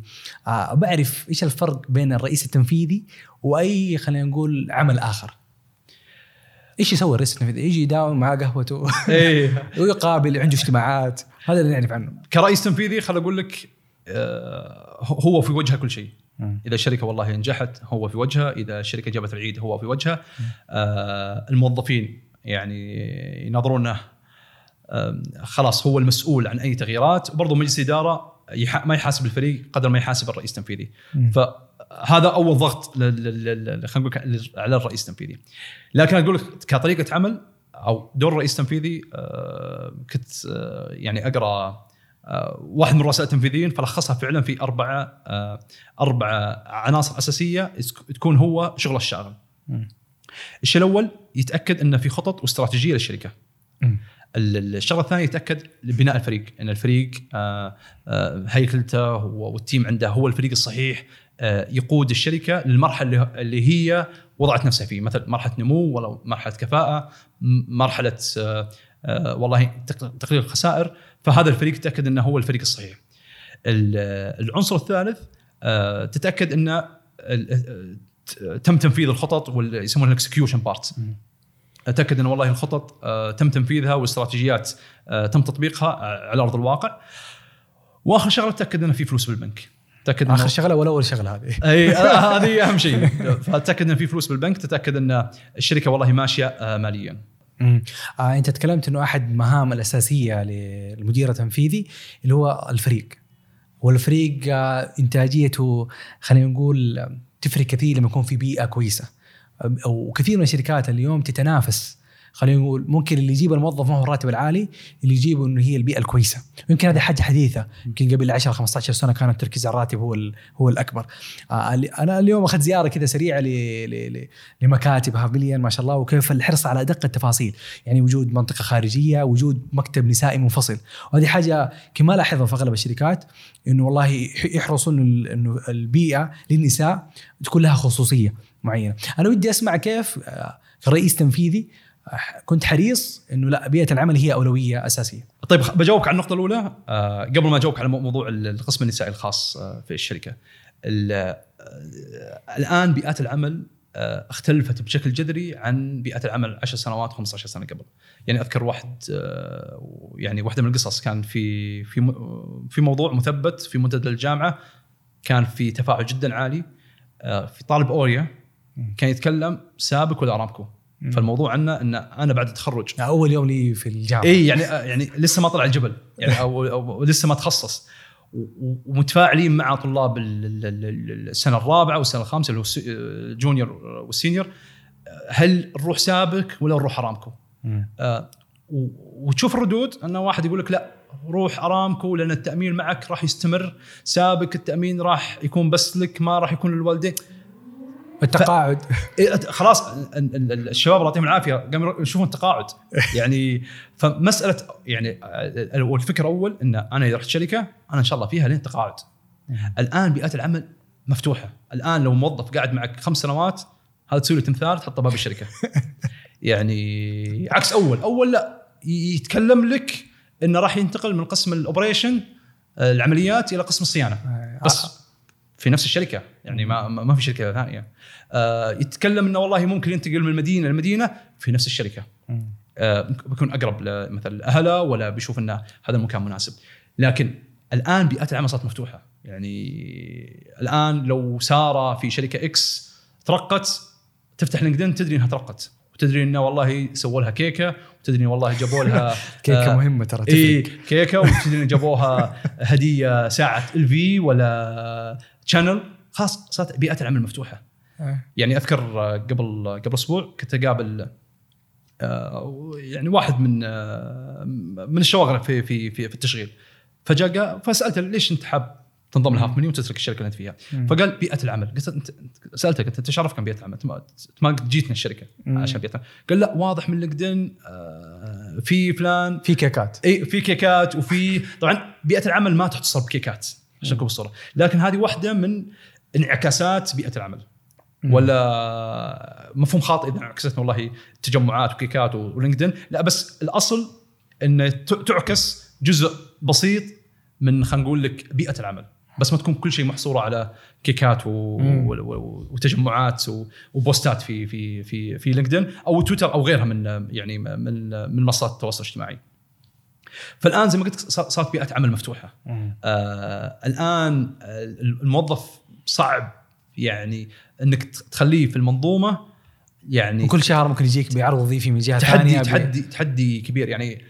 في في واحد من من المرشحين قابلتهم في كان في قسم الماركتينج، ما كمل سنة ونص خبرة، كان شغال قبلها في أربع شركات. أوه إيه وجاء وكان توه صار ثلاثة شهور ما انتقل الشركة الثانية وقاعد يسوي معي مقابلة. فبالنسبة له نشوف إن هذا طبيعي، إن هذا يعني طبيعي، جتني فرصة أفضل أنا بروح لها. فهذه كثير من الشركات صار صار بالنسبة لها تحدي ما كان موجود قبل، إن كيف أخلي بيئة العمل والله جذابة ومريحة للموظفين. يمكن لخصتها بخمس عناصر أساسية يعني. يمكن أول بالنسبة لك موضوع أعطي راتب أو مكان قريب من من أهله، هذا هو خلينا نقول لك أهم عنصرين إنه والله الموظف يكمل معي. آه الآن لا اختلفت، بس خمس عناصر أساسية خلينا نقول لك هي ثمانين بالمئة من الموظفين إذا إذا تم تحقيقها خاص راح يكون معك موجودين. العنصر الأول آه آه مستوى التعلم، يشعر إنه والله إنه هو قاعد يتعلم في المنظومة هذه. العنصر الثاني يتأكد إنه قاعد يقدم، إنه هو قيمة مضافة في المنظومة. الشغله الثالثه يتاكد او في تقدير على الشغل، يصير في في ابريشيشن، في ريواردنج، فيه في تكريم قاعد يصير للموظف على العمل اللي يقوم فيه. الشغله الرابعه تتاكد ان مديره والله قاعد يدعمه وقاعد يتعلم منه، وما هو ما هو بس والله مدير جيد، ف المدير يلعب بشكل جدا كبير على أن الموظف يستمر. طبعا الشغلة الخامسة كيف أن الموظف بشكل ماليا مرتاح في الوظيفة. فهذه خمس عناصر أساسية إذا توفرت غالب الموظفين ما في أي خلينا نقول لك، إلا طبعا سبب أنه والله من أهل الغربية وهو شغال في الرياض فجاء له فرصة في الغربية وهو حابب ينتقل أهله، هذا يعني برا يعني ما ما ما, ما له كنترول. شركة مستحيل تنتقل جدة عشان الموظف، لكن أتكلم لك هذا هذه خمس عناصر أساسية تخلي الموظف فعلا يكمل في المنظومة. أي النقطة الثانية على طبعا إحنا قبل إحنا مكاتبنا جديدة شرفتونا ثاني أسبوع ثاني ثاني أسبوع وشرفتونا فيها. آه سوينا استفتاء الموظفات عندنا إن إحنا بننتقل مكتب جديد، وسألناهم إذا حابين يكون والله مكاتبهم مشتركة مع الشباب ولا أنها تكون معزلة. تسعين بالمئة ذكروا أنه لا حابينها تكون خاصة. طبعا فيها يعني خلنا نقول لك استجبنا لرغبتهم، لكن حطينا في بعض القوانين أن تكون يعني قسم خاص فيهم، لكن اجتماعات وبعض الشغلات تكون تكون مشتركة في المنشأة. أو جميل جميل لأنه يمكن أول مرة إيه لا لا لأن, لأن في النهاية وهذا دائما أقولها أنا يعني سواء في هاف مليون ولا ولا أي شركة هانجرستيشن أبي الموظف ما يشتكي لما شيء واحد م. الكرف يعني لو يجيني يقول أنا مكروف أقول أوكي ممتاز كوي. يشتكي لي موضوع إنه والله ما هو مرتاح في العمل يشتكي لي موضوع إنه ما قاعد يتعلم م. يشتكي لي موضوع إنه ما ما حاسس إنه قاعد يقدم م. يشتكي موضوع إنه المكان ما هو ما قاعد يقدره بالشكل الصحيح هذا بالنسبة لي كذا ألارم يعني كذا جرس إنذار م. في تغيير لازم يصير أو في اكشن لازم يصير بحيث ان اتاكد الموظف فعلا يرتاح بس يجي موضوع الكرف طبيعي هذا جديد وان شاء الله ان شاء الله ان شاء الله يستمر طبعا اختيار الموظفين خل اقول لك موضوع برضو ما هو ما هو ما هو سهل يعني ما ما, ما تقدر تعتمد على السي في ما تقول والله والله هذا موظف على السي في طبعا السي في خل نقول لك هو الشيء خل نقول لك يدخلك المقابله وهذا كلنا نعرفه لكن المعايير اللي اختارها على شغلتين اساسيه نتاكد ان هذا المرشح متوافق مع مع البيئة يعني لو واحد جاء في قسم الاي تي ولا قسم الماركتينج ولا قسم الفاينانس راح يتوافق مع الفريق يعني من ناحية ثقافة ولا لا بيكون كذا شاذ وما هو يعني ما هو مناسب مع مع مع مع البيئة فهذا هو الشيء الأول الشيء الثاني وكثير من المرشحين أقابلهم خبراتهم عالية ولكن ما نوظفهم بحكم إنه ما عنده البوتنشل ما عنده رغبة كيف تقدر تعرفهم؟ يعني خل أقول لك مثلا لو يعني واحدة من وظائف في في, في الآي تي قابلنا واحد خمسة عشر سنة خبرة م. وأشرح له إيش التحديات اللي عندنا بالنسبة له هذا الحقيقة قبل عشر سنوات أو أو قبل كم سنة فبالنسبة له ما ما عنده بوتنشل إنه يتعلم ما عنده بوتنشل إنه يقدم ويضيف فهو أكبر معيار نختاره إنه والله حتى لو كان بخبرة أقل لكن عنده استعداد وقابلية إنه يتعلم ويكون جزء من من توجه الشركة اللي إحنا حاطينها آه بالإضافة طبعًا زي ما قلت لك النقطة الأولى إنه يكون آه يسمونه كلتشر فت إنه آه هذا تشوفه مناسب بال مع ثقافة الشركة اللي إحنا ماشيين فيها. طيب اليوم أتوقع بشكل واضح هاف مليون لي تواجد كبير في السوق ولي نمو آه، تقريباً ثلاثين فرع الآن آه، سبعة وسبعين سبعمية وسبعة وسبعين موظف تقريباً آه، عدد طلبات ما شاء الله يعني في تزايد آه، إيش المستقبل آه، بالنسبة لك وبالنسبة لهاف مليون؟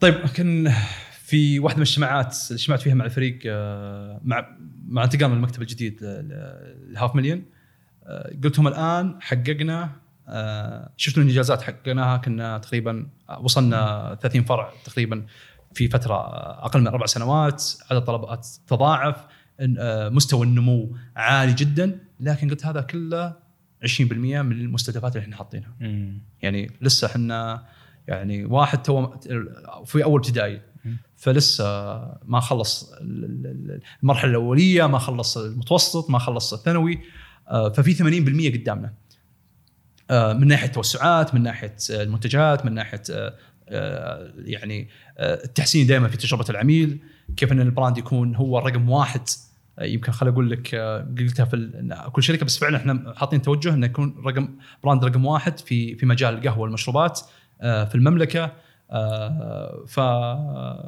فلسه في ثمانين بالمية اللي صار هذا كله عشرين بالمية طبعا ما شاء الله المثير في القصة إنه الواحد لما نعرف إنه أنت تخر يعني لك آه فقط من بعد تخرج سبع سنوات في سوق العمل م. وتنقلت بين ثلاثة شركات كبيرة وكلها في مناصب ما شاء الله عالية وكلها بنجاحات كبيرة. أنا يمكن بسألك سؤال صراحة يمكن يمكن سؤال مشاعري أكثر لما أنت اليوم صارت في ما شاء الله تقريبا قرابة الساعتين هذه النجاحات وهذه القصص إيش مشاعرك تجاه القصص هذه تجاه نفسك تجاه لما استحضرت التحديات وبذات لما الشخص يكون وكثير من معنا يكون في بداية خلينا نقول هذا الخط المهني م. لسه هو على مشارف التخرج م. فبسألك عن انطباعك الشخصي عن نفسك وانت بتحكي القصة.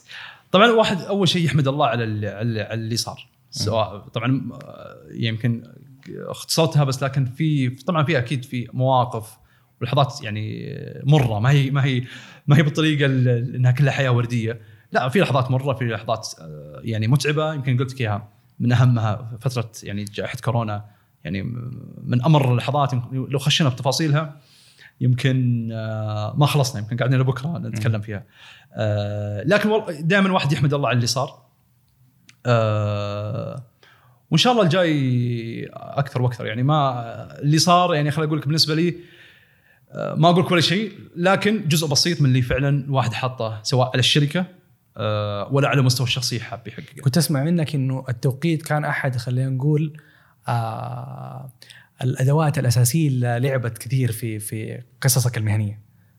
اي فعلا، وهذا مو خلي اقول لك في كتاب اسمه اوتلاير، الكاتب اسمه مالكم، تكلم عنها بشكل يعني تفصيل اكثر. يعني ذكر بعض الامثله مثل بيل جيتس، ستيف جوبز، وبرضه مؤسس جوجل، كلهم ولدوا في فتره معينه اللي هو ألف وتسعمية وخمسة وخمسين، ولولا انهم كانوا من عوائل غنيه او عندهم كان عندهم بالجامعه والمعهد او عفوا المدرسه اللي فيها كان في عنده كمبيوتر يقدر يسوي بروجرام يتعلم فيه، ما انجز او ما صار سوى الامبراطوريه اللي سواها اليوم في ابل ولا سواء في مايكروسوفت ولا سواء حتى في جوجل.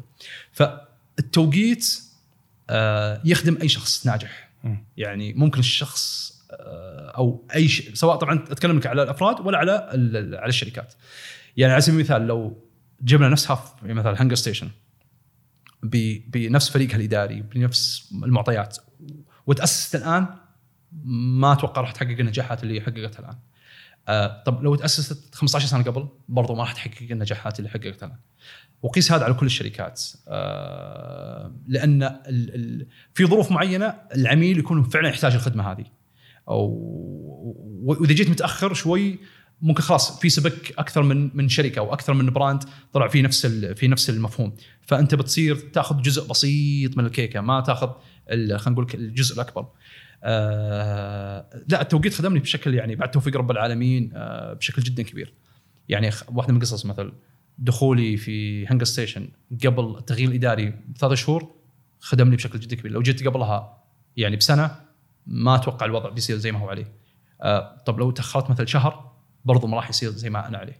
فالتوقيت طبعاً هي توفيق من رب العالمين أولاً وأخيراً، لكن يخدم بشكل جداً كبير سواء الأفراد ولا الشركات للنجاح. برضو أجزم أن في فرص كثيرة فاتتني أنا شخصياً بسبب التوقيت، لكن برضو كسبتها. يعني كان على سبيل المثال فترة الكوب في جي إي اللي خلتني أدخل جي إي، لو أنا كنت ماشي بالخطة خمس سنوات أو خمس سنوات ونص متخرج، لأن يعني مع الكواب تعتبر خمس سنوات ونص، آه كان لحقت على دفعة الكواب اللي قابلين خمسة أشخاص بس ومعدلاتهم تكون فوق الثلاثة، لكن بحكم أني صار في تأخير لترم آه صرت في سو جي زاد الدفع عندهم لثلاثة وعشرين آه مرشح أو كواب آه فتحين هذاك الوقت، وكانوا قابلين في معدل أقل من ثلاثة. فتخيل لو أنا ماشي لو ماشي صح ما صار يمكن أغلب الشغلات. آه إيميل اللي جاء حق اللي فتحته عشان الرحلة، يعني يمكن إلى وقت إلى وقت يمكن ما عرفت وش جي إي أو ما عرفت تفاصيل جي إي، لأن عشان فتحت والله الإيميل قبل الرحلة ب اثنتي عشرة ساعة هو اللي أعطاني أو هو اللي خلاني أقدم على على رحلة المصنع، واللي خلتني أشوف المنظومة بشكل تفصيلي أكثر، هي اللي خلتني أتحمس وأشوفها. أتوقع حتى التوقيت خدمنا في البودكاست. يعني إحنا بدأنا يمكن برضو من قبل سنتين ونص، كان كان البودكاست لسه بدأ في السعودية يعني، آه وكان بس منتشر، آه وكان عدد البودكاستات ما هو مرة كثير. آه يمكن الآن العدد صار كثير. يمكن بدأنا برضو في وقت ما هو مرة بدري، لأنه الناس بدأت متعودة على النوع هذا من المحتوى. آه والحمد لله إحنا اليوم حلقة تقريبا ثمانية وأربعين ما شاء الله. آه فلما بديت استرجع لا إنه التوقيت برضو كان أحد الأشياء اللي ساعدتنا، وأنا لما أنا جدا سعيد لما أنا خلينا نقول التنوع في هذه الحلقة عظيم، كثير من القصص والأمثلة، وأنا أحب الحلقات اللي فيها قصص وأمثلة وأحداث وتحديات وكارفوا ثلاثة وثلاثين ساعة سهر و... الله يكرمك ويخليك. الله يعافيك. آه فرصة سعيدة. احنا سعد. الله يعافيك أحمد، ونورتنا و... وابد إن شاء الله يعني بودكاست بترولي من نجاح نجاح أكثر بإذن الله. شكرا لكم مستمعينا ومشاهدينا من كل مكان، والشكر موصول لراعي هذا الحلقة هاف مليون ولفريق بترول العظيم اللي كان معي خلف الكاميرات، آه سليمان باغريب، عبد المجيد المنتصر، عماد ناجي، ومحفوظ الأرومي. آه الآن لو عندك ساعة إضافية من وقتك ودخلنا عالم الشركات والشركات الكبيرة، آه عندنا حلقة جدا جميلة مع المهندس ماهر موصلي وحديثه عن كيان بي إن جي وتفاصيل كثيرة وقناعات كثيرة.